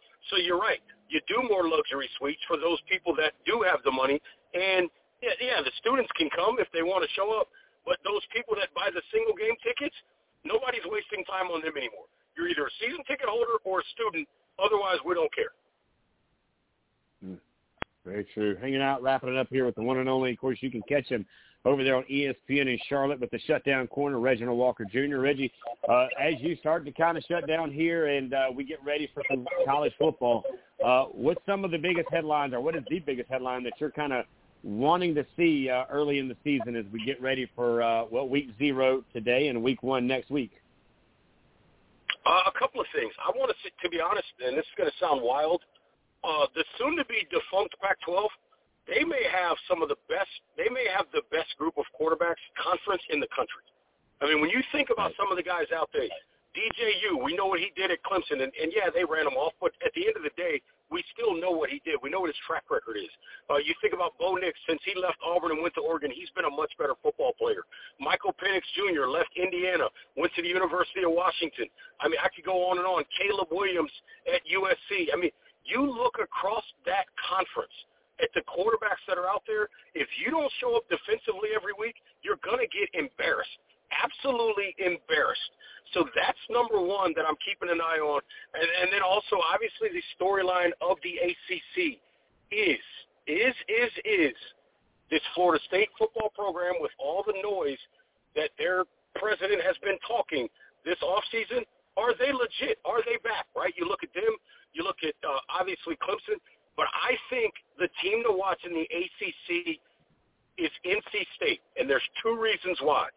What they can do on their defensive front – and then Brennan Armstrong, year six in college at the quarterback spot, the coach that he played for, his position coach and, and coordinator at the University of Virginia for two years, who was at Syracuse last year, Robert Anae, he is with him at NC State. Keep an eye on the Wolfpack in the ACC. And then in the SEC, the last one, can Brian Kelly dethrone not only Nick Saban, but also two-time defending national champion Kirby Smart in Georgia. Those are the ones I'm looking at big. And then lastly, obviously, I'm always looking at my Nittany Lions. Can James Franklin get over the hump and find a way to get past Ohio State and Michigan and, and win a Big Ten championship and go to the college football playoff? Man, look at that. All that knowledge dropped in 30 minutes or less. You can catch him on his own show right there in Charlotte. Of course, that is the Shutdown Corner. Reggie, real quick, man, is there another way they can find you? Is there an avenue on this phone that we like to talk about uh, so they can check you out, listen to you if they're not in the Charlotte community? Absolutely. Uh, if you go to uh, Apple Podcasts or Spotify Podcasts, uh, just search the Shutdown Corner or 7:30 The Game, which is uh, the ESPN radio affiliate in Charlotte, and you can get all the episodes of the Short Shutdown Corner podcast there as well. And also on, I guess it's called X now, uh, hit me on X, rwalk13, R-W-A-L-K-1-3. And uh, you said 30 minutes or less. Hey, man, I'm trying to be like the original Domino slogan, 30 minutes or less.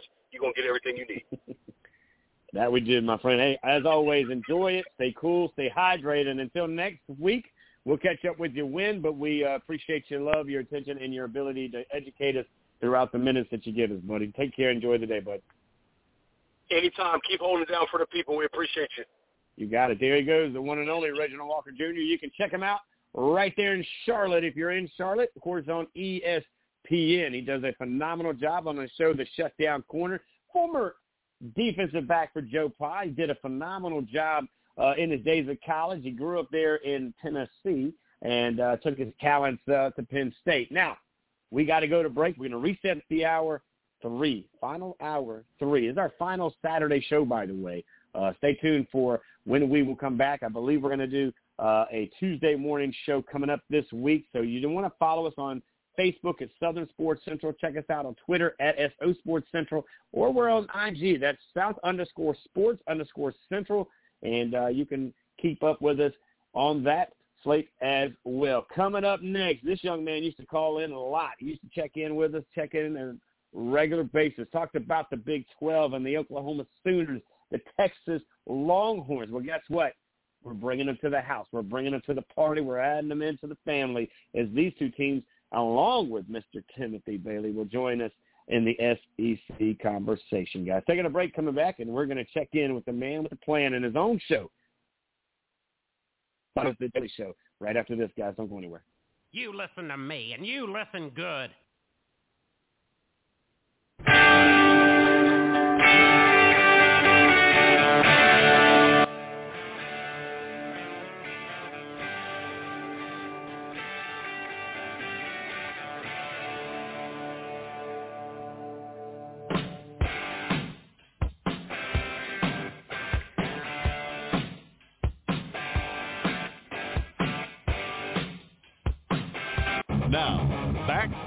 Southern Sports Central. Like us on Facebook and follow us on Twitter. And give us a call at 323-784-9681. Let's rejoin Richie and Eugene on Southern Sports Central.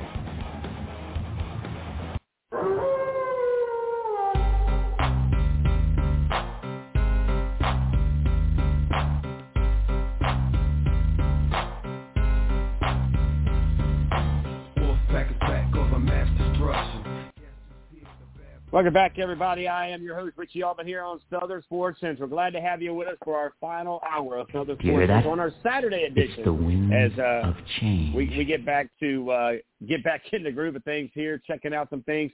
But uh, Saturday has been a good day for us, but we will turn over the reins to College Game Day as they will be there in uh, well Charlotte, North Carolina for the Gamecocks and the Tar Heels. But today, well, we get to finish up the day with Tim Bailey. He is the host of his own show, the Tim Bailey Show.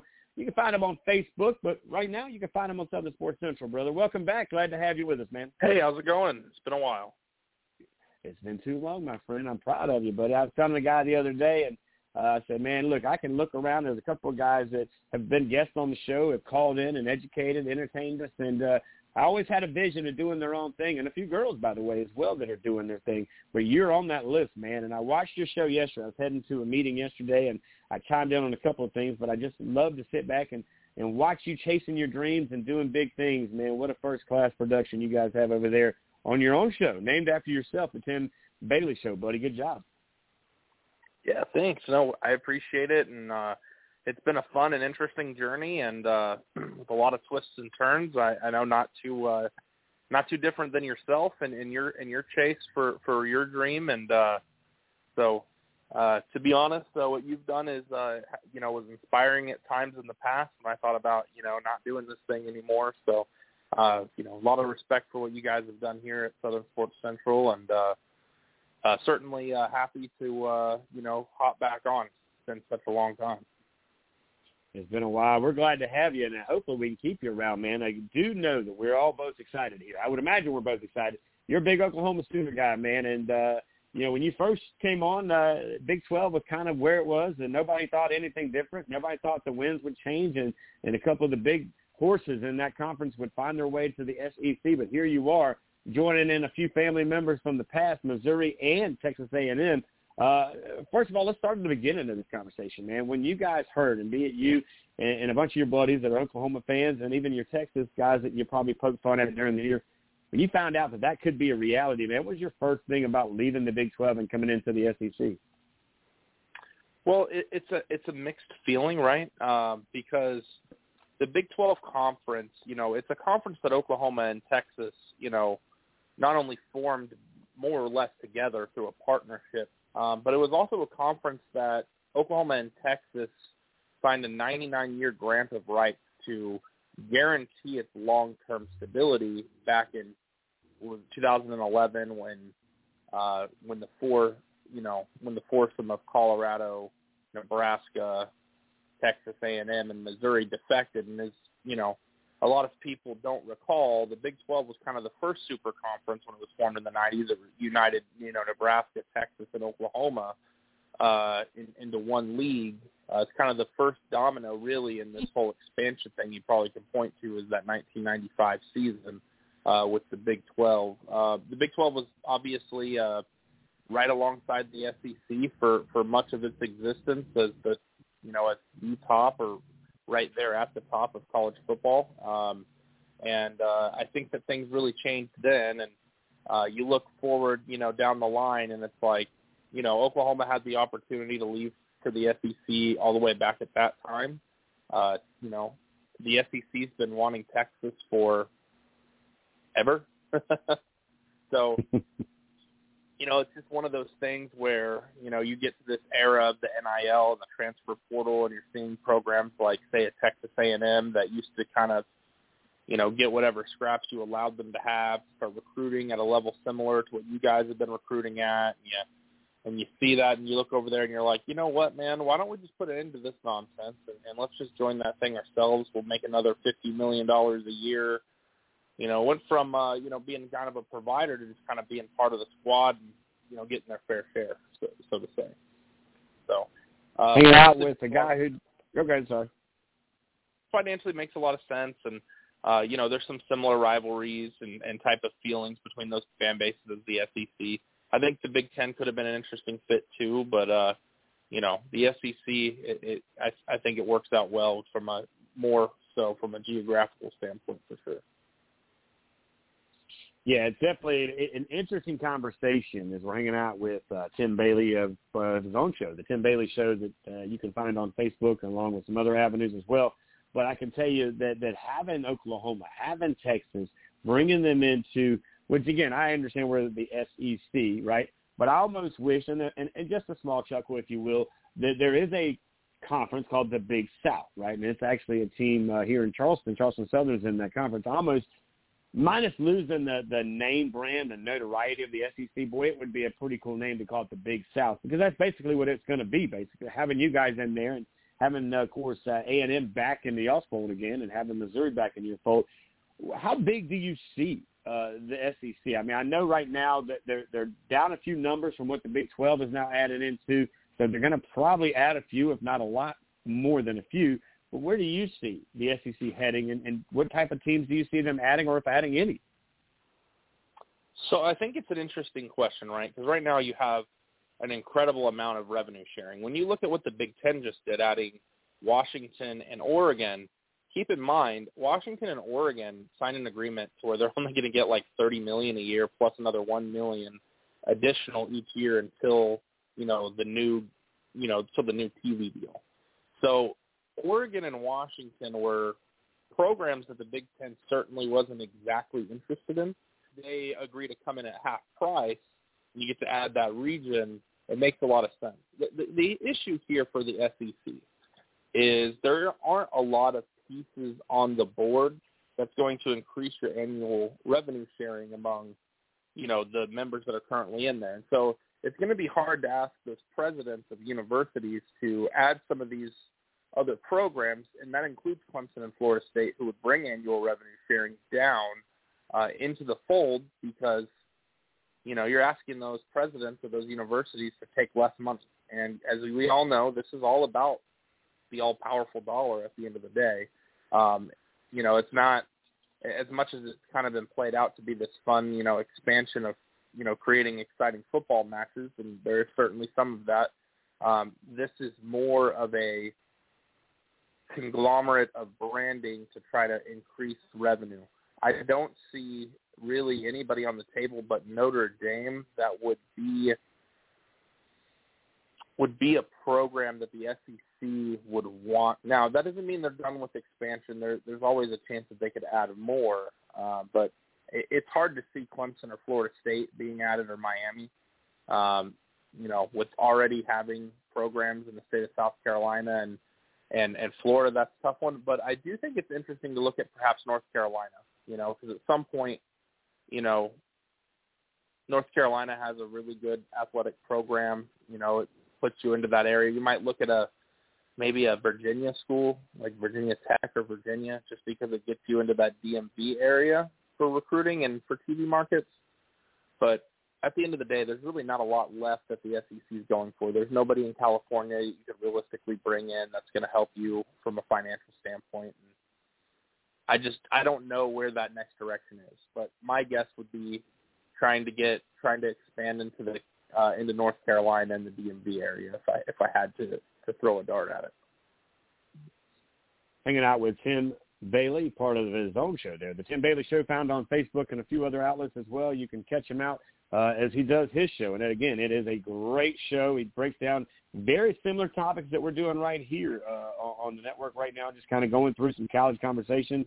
Uh, but you can catch him on Mondays, Wednesdays, and Fridays, uh, 9 a.m. to noon. Does an amazing job uh, covering some of the hottest topics as we're looking around uh, just college football, talking about the Big 12 heading this way a little bit more. We had two. Now we got two more, so we've got four out, out of our teams, if you're an SEC guy, hanging out from that side. Now, I will tell you this, Tim, and I agree with you. I think North Carolina could be uh, a team that would fit well. I know the Big Ten has actually shown interest in two teams in the ACC, one Georgia Tech, and one is that school, North Carolina. Now, I like and I hope that we would like to see, what I would like to see is try to keep traditions, which is rivalries, right? And kind of geographically kind of keep us in conversation and common sense in the same manner. That's why I've actually placed out a, a I believe it's about 28 teams that are in this one. Oklahoma State is actually a part of that conversation. And the reason is because what we do is we bring in all the rivalries. And again, that would make Clemson and that would make Georgia Tech and the Floridas and the Florida States and so on and so forth. Everybody would have a team within their state. Tulane would be a part of LSU's. Even though Tulane, I don't know if it's a fit for the SEC, but definitely would be a good conversation for the rivalry and, of course, the travel purposes, right? Um, but as you know, and I know, it's not about travel. It's not about what we like. It's about what the bottom dollar, and that to me has driven this entire thing, and which is why we're now going to see the Pac-12 become what we used to see, not what we're going to see. I mean, I can think this year may be one of the most interesting years in the Pac-12 in a long time because this is the year for them of the quarterbacks.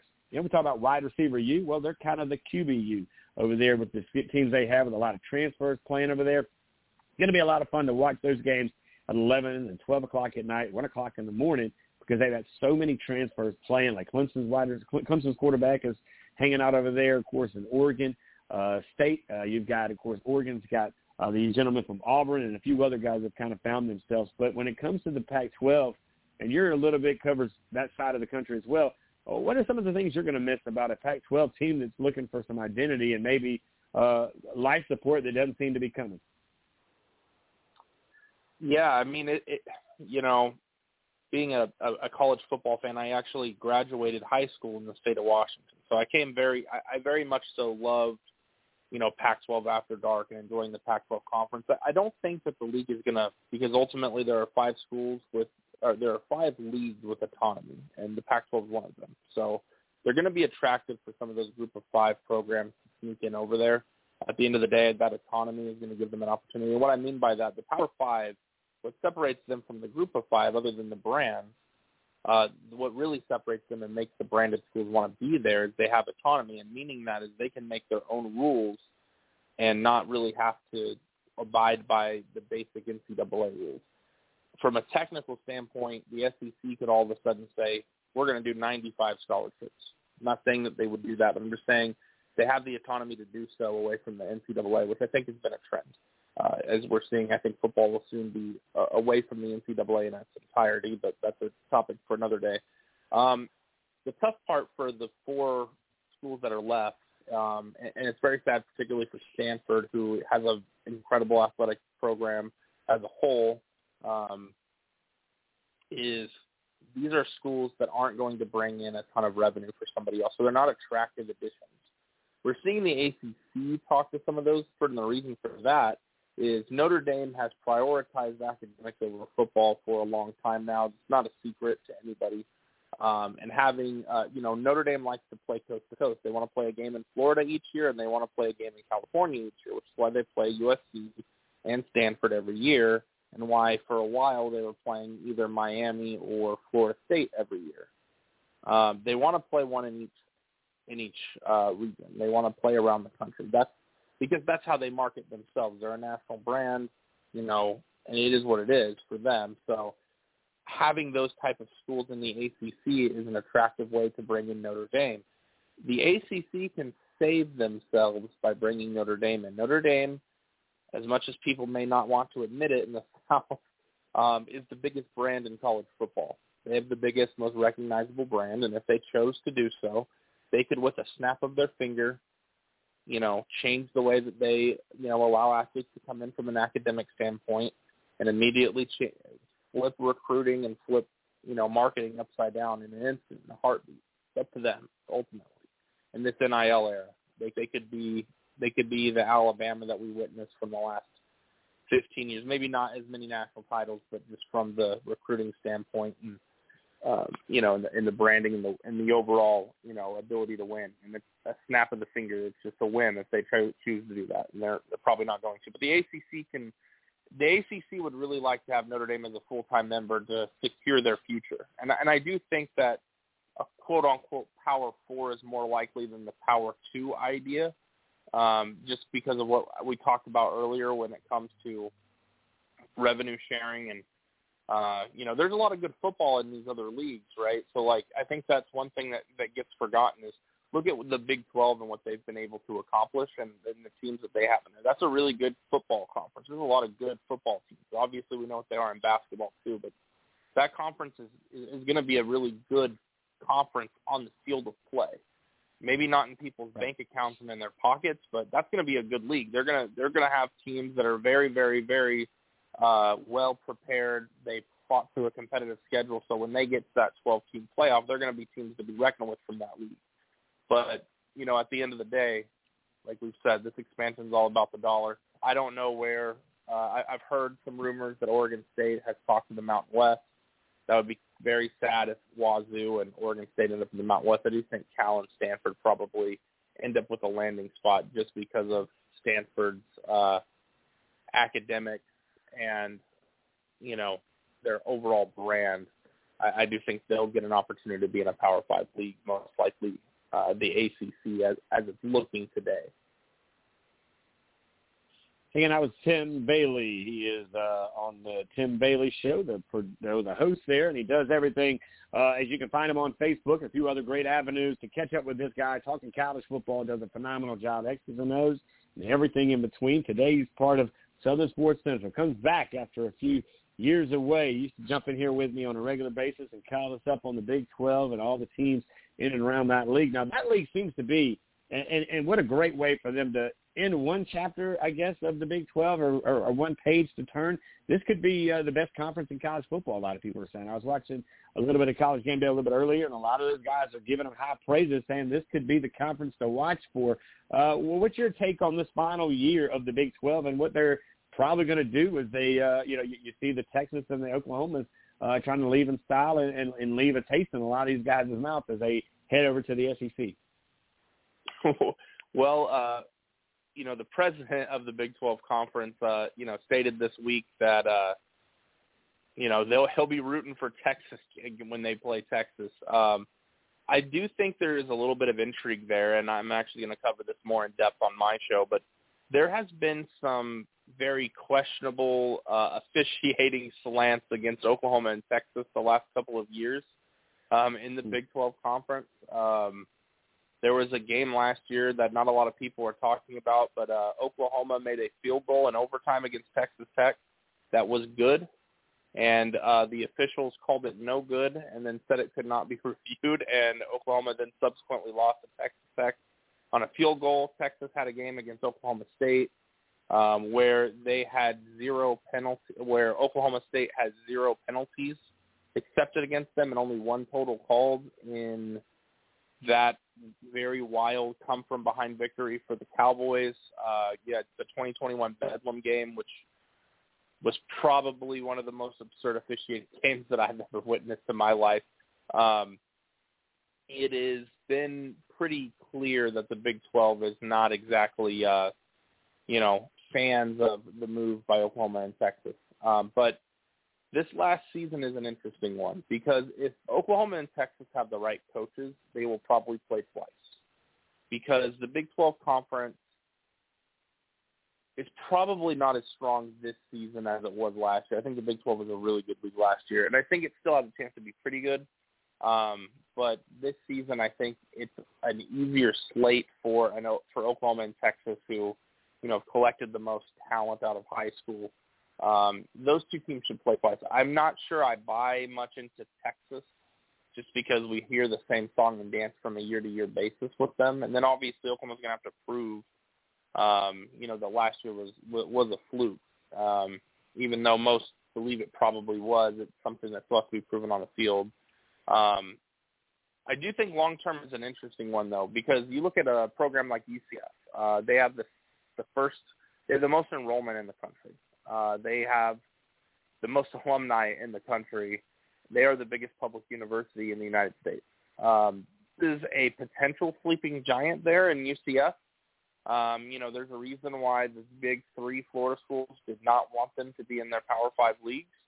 Um, Houston's another one, a very interesting one that was kind of held down. Their thumb was kind of, you know, the Oklahoma, Texas, and Texas A&M thumb kind of held them out of uh, being a Power Five league for, uh, you know, the scare of uh, what they could possibly be as a as a big, large university with a lot of resources in the state of Texas and the great city of Houston. Uh, that's an interesting one to see how they go, how they do long term. And um, I think what's really interesting here is, you know, you have those you know, you have Kansas State and Utah in the same league. I mean, that's the same thing. You have Brigham Young, which has an international brand, being, you know, a a, a school that is, uh, you know, that is married with the uh, LDS religion, and uh, you know, that's so that's a nationwide brand. So I think, uh, you know, I think it's Yormark is how his name is said. I think that he's done an excellent job since taking over. Um, and perhaps if he had been the president before, with the work that he's done, maybe Oklahoma and Texas wouldn't be looking for greener pastures. Um, but at the end of the day, the Big 12 conference was extremely poorly run. Um, you know, you could point the blame at Oklahoma and Texas for you know forming it and you know backing it with their financial prowess for as long as they did. Um, but ultimately, it was a, a train wreck of a league and poorly poorly managed, poorly officiated. You know, just anything that you can think of with the word poorly, it's associated with it. But I do think I do think the new the new commissioner has done just an outstanding job, and the outlook for the Big 12 is incredible, especially considering, you know, they're going to be at 14 teams, and uh, with Oklahoma and Texas in the league, the revenue sharing was just a shade under 40 million, and uh, with the additions they've made, those 14 will share 35 million, which, um, you know, obviously if they had Oklahoma and Texas, I mean that would go up substantially, but to only lose about five million per school uh, given the state. I mean, look look at what just happened in the Pac-12. They couldn't get a thirty million dollar a year deal signed with the programs that they had, and uh, you know that was with Oregon and Washington involved. Um, and look what the Pac-12, oh, look, and look what, what the Big 12 was able to do. They put programs. You know, you have Tempe, Arizona. Arizona has become a really good recruiting base. You know, some names like Kelee Ringo, uh, Spencer Rattler, um, Bijan Robinson, some guys that have come out of there recently. Um, so that's a, that's a very interesting add. So you get the four corner state. Uh, I think that Colorado is one of the most fascinating stories in the country, bringing in you know Coach Deion Sanders. Um, that's a that's a program that could be you know solid. They just brought in a pretty good recruiting class and transfer class, and uh, you know, so it, it's it's definite. There's some intrigue there for sure. Um, as to how this is all going to play out. But I think the Big 12 has put themselves in an incredible position for the long term, with, without a doubt. And uh, you know, Oklahoma and Texas, uh, you know, they're they're going to go somewhere else where you know they're going to make more money, and they'll be probably they'll be about the same as they were in the Big 12. Not a lot's really going to change for either of those programs. Um, you know, going to the SEC, it's a good regional fit for them. So I think it's still going to be good for Oklahoma and Texas, but uh, it is uh, the, the new Big 12 is probably the thing that I'm most interested in college football wise uh, when everything uh, shifts around in 2024. Should be a lot of fun here hanging out with Tim Bailey from the Tim Bailey Show. Uh, you mentioned Spencer Rattler. You mentioned Spencer Rattler, who, of course, is a quarterback for the Gamecocks. You know him very well. Of course, uh, uh, the coach that we have over here, Shane Beamer, was at South Carolina, traveled around a little bit before landing on the campus at Norman in Oklahoma. Uh, now he is the head football coach here at South Carolina. For a guy that has watched this guy grow into his position when he was at Oklahoma, and you also watched the recruiting process of Spencer Rattler. When I believe he grew up in Arizona, he comes there to Oklahoma, highly recruited, very heavily talked about winning a Heisman, was beat out by the gentleman who just won the Heisman, but he transferred with his head coach over to Southern Cal. Bringing it back, what is your thoughts of South Carolina's program, knowing the factor that you know, of course, Shane Beamer on a different level as a Oklahoma guy, and you're very familiar with this quarterback, Spencer Rattler? Well, I can tell you this: when there was rumors that Lincoln Riley might leave for the NFL to Dallas, uh, those the, where there's smoke, there's often fire, right? Um, Lincoln Riley, we all kind of thought he would eventually maybe jump to the NFL to the Dallas Cowboys. You know, being from Muleshoe, Texas, I think we were all blindsided when he went to Southern California. Um, but I can tell you this: this is how highly Joe Castiglione, who is pretty much unanimously agreed to be the best athletic director in the country, if I, from my understanding, and this is you know what I've heard from key sources, that Shane Beamer, if Lincoln Riley had left that season, would have been the head coach of the University of Oklahoma. Um, if he was available you know, Shane Beamer loves South Carolina. He would never have bolted after one season, even for a place like Oklahoma. That's because that's the kind of guy he is.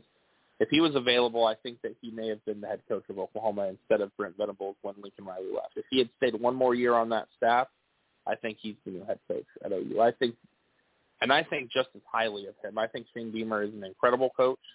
Uh, I'm not sure where he can get South Carolina overall from a ceiling perspective. I'm not so certain – uh, you know, that the ceiling is as high as it was, you know, with Spurrier, and not because of inferior coaching from Beamer, but whenever you have a conglomerate of brands and you know, in programs. It's just difficult. Clemson's a much better program now in its own state. That's tough.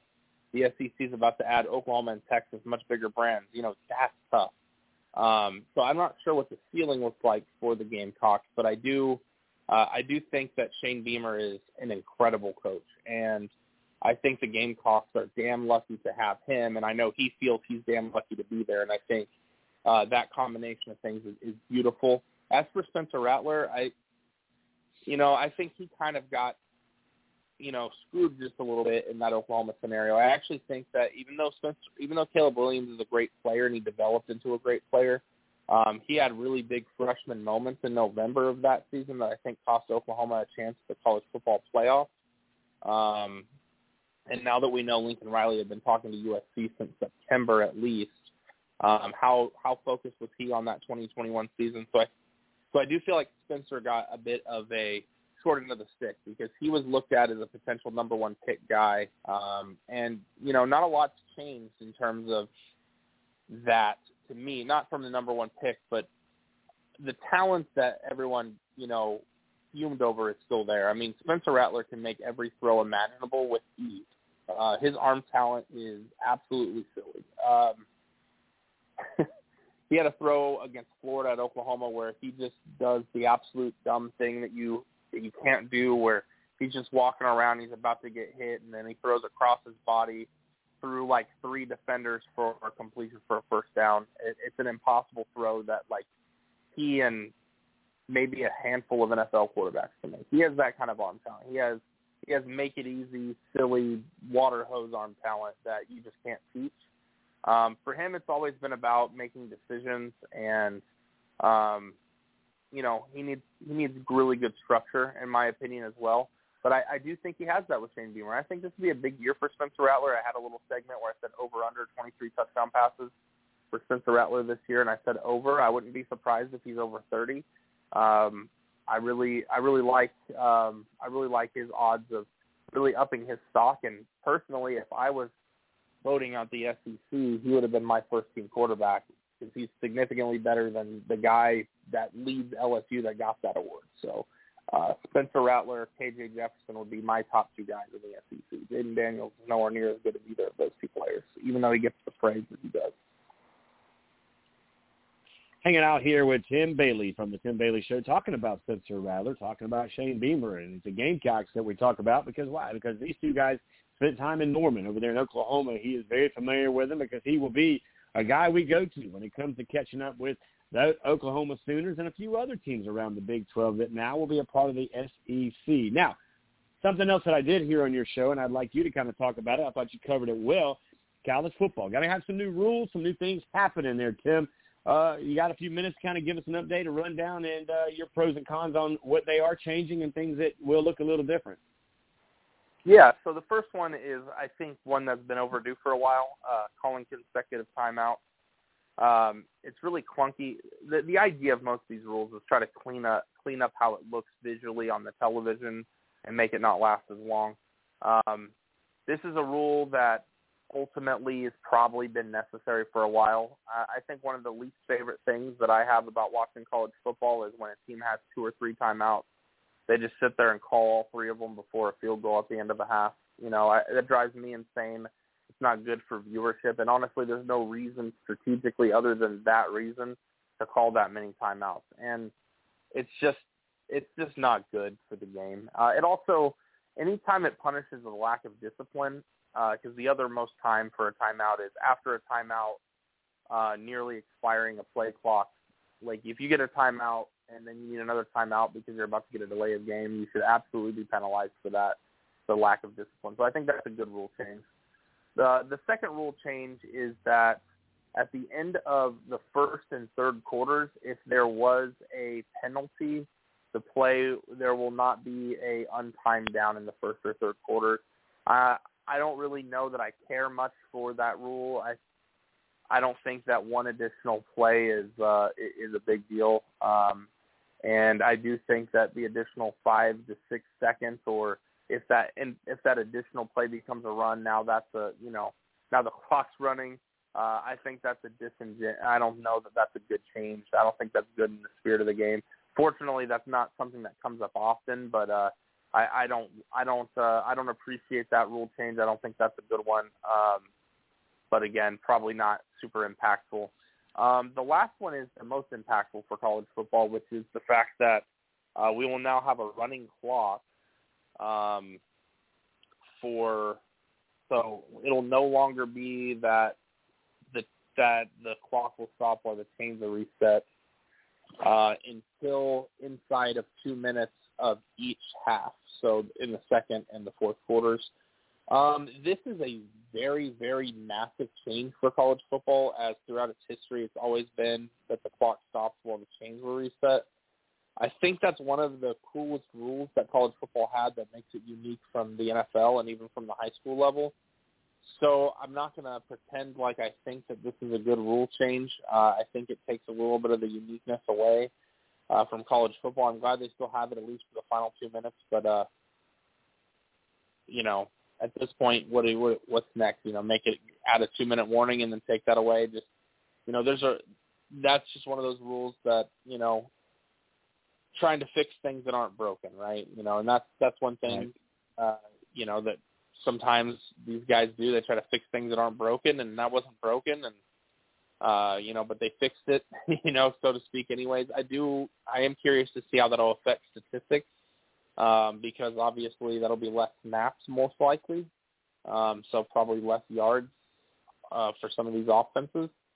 Um, so particularly quarterbacks, uh, you know, in systems that throw a lot, like say a Texas Tech offense, you know, under Mike Leach, one they'll throw a million times and play hurry up, and you know that's going to be less snaps for those offenses. But it'll be interesting to see how that changes, you know, stats. But otherwise, uh, you know, from my understanding, those are the three. Those are the only three rule changes that I'm aware of, uh, and uh, they have varying degrees of of uh, what they do to affect the game. Well, it could be uh, very interesting in, in many ways here. And, and again, trying to keep you guys up to date. Tim Bailey with the Tim Bailey Show here, hanging out with us, getting us up to date, educated us here from uh, college football. Always uh, good to catch up with you, Tim. Now, you know, uh, the other thing, and I said this on the show last week, we paid some homage uh, to the pirate, uh, and I believe you did that as well. I was listening again, like I said, yesterday morning to your show, and I thought you brought up a lot of really good really good conversations. But Mike Leach was a pioneer in so many ways, and his one-liners were automatic zingers. They were automatic classic bites on the internet, kind of like Nick Saban, but a little differently. And this is a guy, by the way, if I'm not mistaken, has his degree in law. Besides becoming coach college football, uh, but he was very smart in the way he went about it. Uh, remind me a lot of uh, the basketball coach that used to be at Indiana, Bobby Knight. They had very similar personalities, but one's on a basketball court, one's on a football field. But we would, without a doubt, miss hearing the pirate, hearing a guy who I thought was just really good and very personable and had a heart bigger than you could really see because the sarcasm was always so heavy. But yet, the way he just went after and, and did the things he did, man, it's definitely going to be missed. Not only at Mississippi State, but there were so many other places he stopped before he got there. Oh, oh man, uh, I know people that know Mike Leach, you know, on a somewhat personal level. Uh, Mike was a very social guy, um, very down to earth guy. He didn't view himself the way that maybe he was viewed publicly, and what I mean by that is, uh, publicly he was viewed as a public figure and um, you know a guy that could be put on a pedestal, and uh, he really viewed himself as a guy. Um, you know, he's known for just hanging out, uh, you know hanging out with different people and just telling stories and being a fun guy, just like you know anybody's grandpa, I guess, would be how you'd imagine. And um, the stories about him are just you know they're they're outstanding. Um, just such an incredible man, probably better man than he was football coach, and that says a lot because he was a hell of a football coach, uh, truly. Um, he has made an impact just about everywhere he's been. I know that uh, Kentucky fans think very highly of him. Uh, Oklahoma fans think very highly of him. Mike Leach was a big reason why Oklahoma won their national championship in 2000. Um, if uh, I know some people might forget, but Mike Leach was the offensive coordinator in 1999 and is the one who recruited Josh Heupel to come to Oklahoma and implemented the air raid offense that the Sooners ran uh, in, in their national championship win the following season against Florida State. Um, so, and then he immediately goes to Texas Tech, and you know, in a lot of ways, some of these offenses are not you know air raid based, but uh, the air raid offense showed you know others you know this spread stuff is real. Um, you can do a lot of things, and you know it's really evolved the game.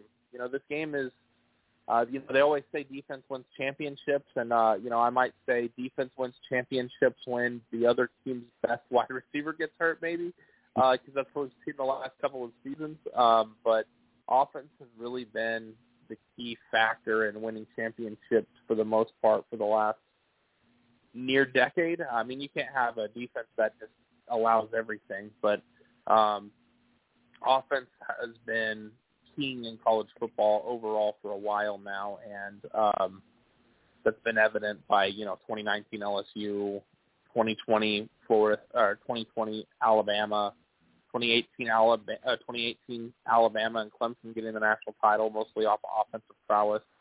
Um, you know, we have had wild, high-scoring national championships like the like the game in 2015 between Alabama and Clemson. So um, part of the formula has been have good have a really good spread offense with a with a very good quarterback and uh, a defense that doesn't give up just as many points as uh, just as many points on the crackback. And uh, you know that's been the formula for winning titles. And uh, a lot of that has to do with the way Mike Leach and you know you can also you know tip your hat to Rich Rodriguez as well for for, for kind of you know his take on the you know you know zone read stuff that, that added to this as well. But spread offense has you know, infiltrated all four corners of, uh, of, of football at every level now, uh, even at the NFL level. You know, you see air raid variations at Kansas City. You know, the Chiefs have been very successful running that. Uh, you saw the Patriots early on with uh, Tom Brady. Uh, well, more in the middle here. There are a lot of air raid concepts in that. Um, so, you know, Lincoln Riley is an air raid guy. Um, Cliff Kingsbury, you know, you can go so on and so forth. The air raid has uh, has changed the game, uh, and it's become more of a passing attack with prolific numbers, and and that has a lot to do with Mike Leach. Mike Leach was, you know, the guy, uh, you know, that helped spread that him and Hal Mumme, and um, you know, so it's changed everything about the game. You you literally cannot talk about today's college football and not bring up Mike Leach because he's that impactful on the game and if Mike Leach had went somewhere, say, you know, to Alabama or Tennessee or somewhere where he could get whatever recruits he wanted as well, um, he would have probably won national championships. Um, very similar in a way to, to Bill Snyder to me. Uh, he decided to take very difficult challenges, and that's just the way that he was built and wired. And uh, you know, he, you know, Washington State, Texas Tech, and uh, Mississippi State. I mean, let's just be completely honest here; those are very difficult jobs uh, very difficult jobs, and uh, he did a great job at all three places. And um, you know, particularly I think Washington State's one where uh, what he did was pretty unbelievable. Uh, Washington State was by far the worst Power Five program at the time that he got there, and within a few years they won 11 games. I mean, it's it's crazy what he was able to do. And if the Hall of Fame decides to keep him out because he's at 596 for his winning percentage and not 600, uh, I would be uh, very, very disappointed, as well as many college football fans and uh, and experts out there. I think. I agree 100% with you. As we are wrapping it up here with Tim Bailey, part of the Tim Bailey Show. He runs it in five-star fashion. You catch up with him on Facebook over there. Timothy Bailey does an incredible job covering you up, getting you prepared for the season that begins today, week zero. Of course, South Carolina State on the board today. They'll be playing later this afternoon. The first game is going to be the Irish of Notre Dame. They're going to be heading, well, they're already there now in Ireland. They'll be playing Navy, and that's going to be a good one to watch on many levels. Which what's the game that you're looking for, Tim, when you try to look around here? Any games on this week zero? I know it's kind of a, a touch and go here, but are there any games here that you're watching for a team maybe to be upset or just something you're looking for out of the games?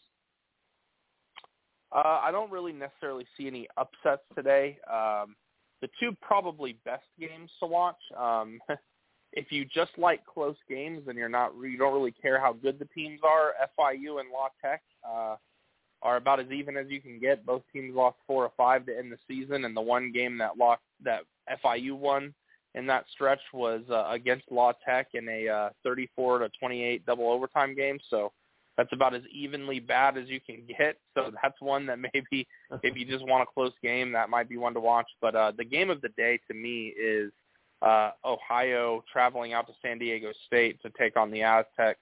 Uh, these are two group of five teams that are likely, in my estimation, to win 10 or more games and compete for a potential New Year's Six game. So this could have New Year's Six, uh, you know, implications in a Week Zero game, and that's a very rare thing. Um, Kurtis Rourke uh, is going up there to take on Brady Hoke and his, you know, very nasty and uh, and uh, disruptive defense out there in, in San Diego in that beautiful brand new stadium that they've that they've built out there. Today we'll So- kind of look around and see what's. We'll definitely keep an eye- an eye on the TV today to kind of see what's going on throughout the broadcast here. Tim, man, again, always appreciate you, brother. Uh, sorry there was a little bit of delay there on the uh, on the interview there, but I do want to say again, thank you so much for coming back in, man. I can't begin to tell you how proud we are of you, and we're going to sit back and watch you, man. Monday, Wednesday, and Friday, you guys are going to be doing big things over there. We're going to be catching up with you, man, on the Tim Bailey Show. Uh, for the listeners, man, I know we can find you on Facebook, but are there any other avenues? Uh, and, and again, kind of give yourself an opportunity to give yourself a plug for those who are listening in to you today. Yeah, so um, I actually uh, recently took a position with a new media company called College Football Dogs. Uh, I am the executive vice president, and that's actually we are that that is also where my show is is originated with is with the Dogs Media Network, um, which is uh, which is an affiliate of College Football Dogs. Uh, CollegeFootballDogs.com. We have really great writers. Uh, if you want to check out some articles and some game previews, uh, you know, college football. We are uh, your source for uh, unlimited college football content. We have several different podcasts.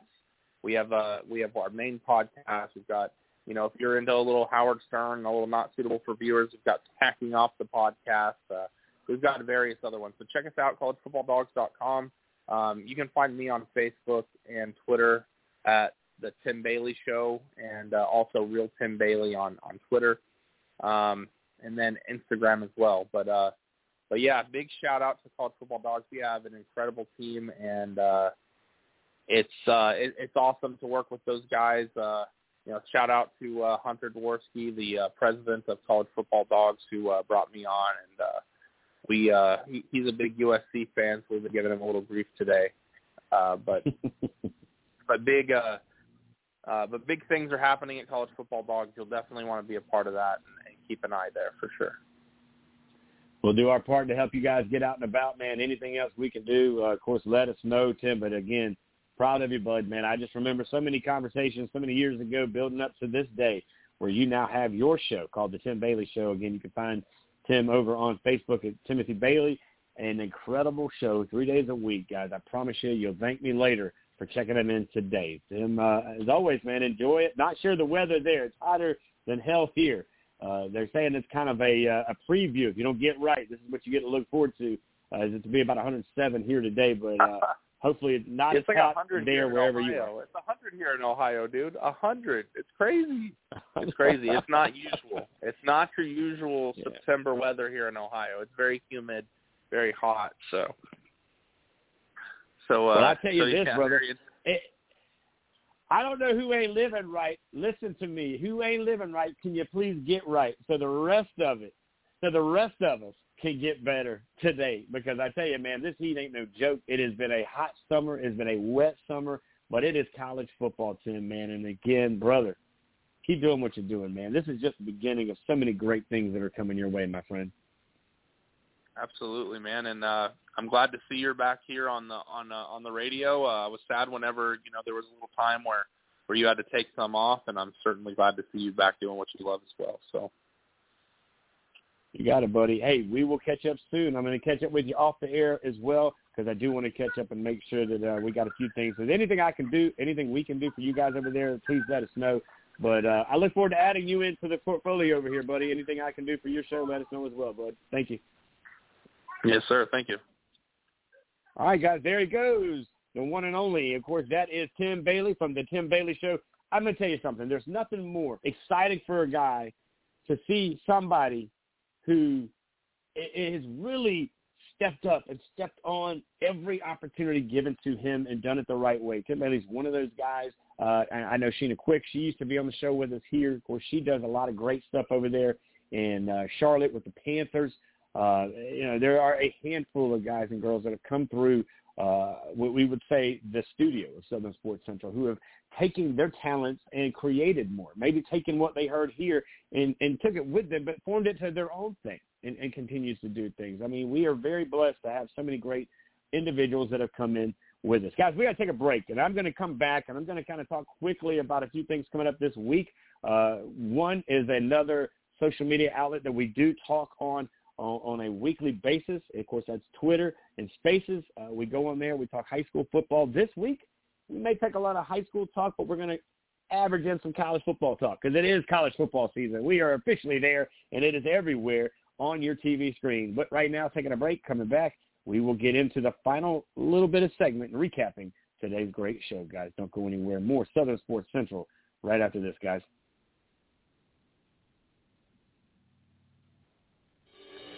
Three claps. We're ready tonight. Three claps. Three claps. Three claps. 27 years ago, I sat in this locker room just like you guys on a knee getting ready to play a game. I walked down the locker room, it still smells the same. It takes you back real quick. One of the things that caught me was how fast 27 years goes by.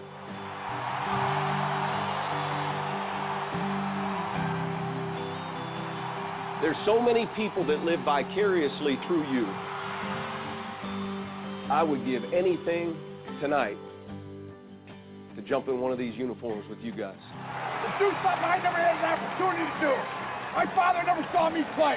You play for your father tonight. That feeling goes away. It goes away, and it doesn't come every Friday night. It comes when you get married. It comes when your child's born.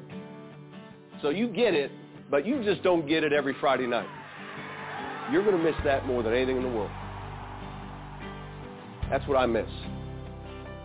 And so you seniors that are focused on college, you're focused on your work after high school, what you're going to do next, you're focused on tomorrow, aren't you?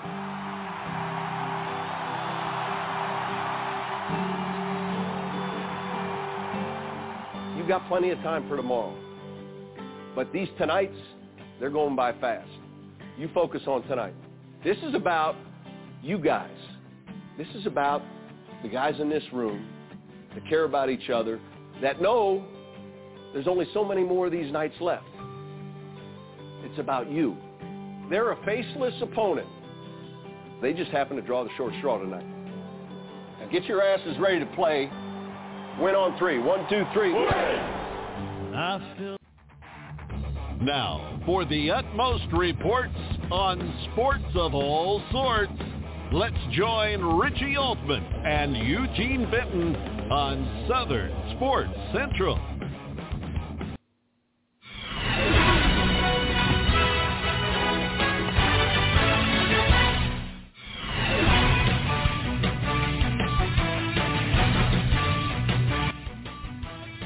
Oh boy, oh boy, has it been a great show here today. A great way to end a Saturday segment, guys. We've had a great summer together. What a run it's been as we, of course, look forward to taking it to the next level. This is our final Saturday morning show because why? Because it's college game day. This time next week, uh, we'll actually be watching some college football as uh, the first college on location game day. I know they had one today in studio, but next week they go to Charlotte. It's North Carolina. It's South Carolina. It's Clemson. It's Duke. It's the battles of Carolina's, period. Didn't think about it that way, did you now? Clemson, by the way, don't overlook Duke. Duke was points away from having a really good season. I don't think Clemson will. Dabo said this is a team that is by far more focused, more driven, more on point than the last five or six teams. So we'll be interested to see how this team come back. We'll find out in just days away. Now, again, South Carolina, they do have their hands full defensively. They're going to have to play assignment football. They're going to have to be there, be aware, be at the spot because I'm going to tell you something. This quarterback for North Carolina is a top draft pick, could be, might be, and should be the number one quarterback off the board. It depends how he does. Uh, then there's Spencer Rattler. If he can stay in the pocket, he can check off receivers, and he can do the things that need to be done, he could possibly move up the board as well. Clemson, well, they've got their quarterback. Let's see what he can do now as a starter. Where does he fit in? Uh, I mean, there's just so many great headlines. And don't forget, here in the great state, we've got other colleges around the Palmetto State that are ready to go. I can't wait to watch Maurice Drayton. What is he going to do with the Citadel? He's got great coaches. He's going to take a few more years, maybe not this year, but definitely next year. I feel like it's going to be that year. But this year could be a very impressive step and a major step into going in the way they want to go. Charleston Southern, a wonderful facility, and they continue to upgrade it. You can see it if you're heading down, of course, University Boulevard, heading towards Goose Creek, North Charleston area, right off the interstate. What did they have? South Carolina State. What does that headline look like? Buddy Pough going to play today. We wish those Bulldogs the best of luck, but this is his final tour. This is it. He's done what he can do, and he's going to take his ball in and he's going to go home. Does he end up in a press box? Does he end up on a studio? I believe he would be a great guy to be part of somebody's broadcast. So again, Buddy Pough probably not looking for that, looking for some retirement and some kick the feet up and relax a little bit. Watch some of those guys like Shaq Davis, who's in the NFL, and a few more, of course, that do it. But then, of course, there are other schools: Newberry, North Greenville, Anderson, Limestone, and I'm just naming a few. And oh, don't forget the boys balling at the beach at Coastal Carolina. What will the Chanticleers do this year? Not sure they'll have the year that they've had, but they do have a quarterback that decided to come back. That's a question for him as well. You know, the one thing that I will leave you is this. I was always curious, and I watched the 30 for 30, I believe it's what it was, just a few nights ago about Miami. How did they went from being so great to being so, well, not so great. The U, it meant something. When you walked in the room, those guys, they would throw up the U with their hands, and you knew it meant something, and they did it with not just their mouths, but they did it with their body of work. But there's always something as an athlete you understand about a few things, tradition, and all the things that go with it. And for me, watching them tear down the Orange Bowl, it just seems like there was a piece of the heart for the U that went along with it. Since you see all these mergers of teams going in different directions, you remember there was a there was a conference back in those days called the Big East, and it had Pitt, it had Syracuse, it had Virginia Tech, it had Miami. Most of those teams not quite even remotely as good as they were back in those days, and I'm sure there's a lot of questions happening. With all these mergers and all these conference realignments, are we going to see that same issue? Are the Texases and the Oklahomas, are they going to be relevant? You remember when A&M came in with, oh, Johnny Football, Johnny Manziel, they were, well, a flash in the pan and doing the things quite frankly, haven't been that. This is a big year. A lot of people think that this is A&M's year to do big things. Missouri came in very similar, flexing and doing great things as well. Will they maintain? Will they get back in? And will they do welcome in some old family members of their Big 12 days in Oklahoma and Texas in just a few years? A lot of questions, but we'll put a lot of those on the back burner because it's time to spot the ball, blow that whistle, and start the game. And I, for one, can tell you I've read enough about who's got the best water boy, who's got the best parking lot, the best toilets, and every other best this, that, and the other. Now let's put the best of the best on the field. Let's square up these pads and let's get after it because that, my friends, is what it's all about. It's about playing the game. It's about making these memories, the tradition. It's going to be a different look college year. This year will be one. Next year will be a different one. And we'll just sit back and enjoy every minute that we get. I do want to thank my guys today that joined me. That made today a great show. Started early this morning at 10:15 with Jerel Hendricks. He's with Moving the Chains, covered the state, did a great job with high school football. Friday night lights as he jumped in here with me and talked about all the teams around the state and some of the places they went, like they did this way. They headed over there, of course, to Sumter and the Gamecocks. That was a good game. And, uh, well, not as what we thought it was going to be. We really thought Ridgeview was going to be a little bit more of a battle, uh, but unfortunately, those Gamecocks started putting it down heavy, and the rest of it was a conversation to be had later on. Now, after that, of course, 11 o'clock, Kevin Bilodeau, he travels the low country, did a great job giving us up to date on all the scores and highlights around the low country, all the teams that are buying and selling, who's up, who's down. If you're in the low country, keep your eye on Summerville. They're a team that's number one in the state. They should maintain that after their big win on the road at Carolina Forest. They'll come back now next week, Friday night, Summerville will host Berkeley in one of the oldest state rivalries in the well, one of the oldest rivalries here in the state. We'll be on location. It should be, I hope to be a good game, and we'll be there to kind of keep you up to date, ready to report back on it on the next show. Then, of course, James Island, boy, the Trojans, they just hammered out Stall.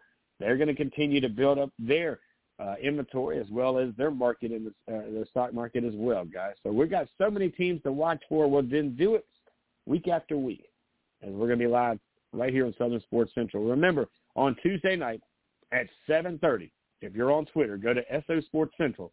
You can find us right there doing a live. And, of course, we're going to be hanging out with you, answering questions, and doing the things we need to do in spaces, guys. So for Richie Altman right here, I will thank you once again for listening to us every Saturday morning. We will be back live again. Stay tuned for the time and the date. We're going to go to the morning shows, guys, so don't go anywhere. Follow us on Facebook at Southern Sports Central and on, well, Facebook at Southern Sports Central, guys. Until next time, enjoy the weekend. Stay cool, stay hydrated, stay blessed, and stay in tune. We'll be right back next week right here on SouthernSportsCentral.com, guys.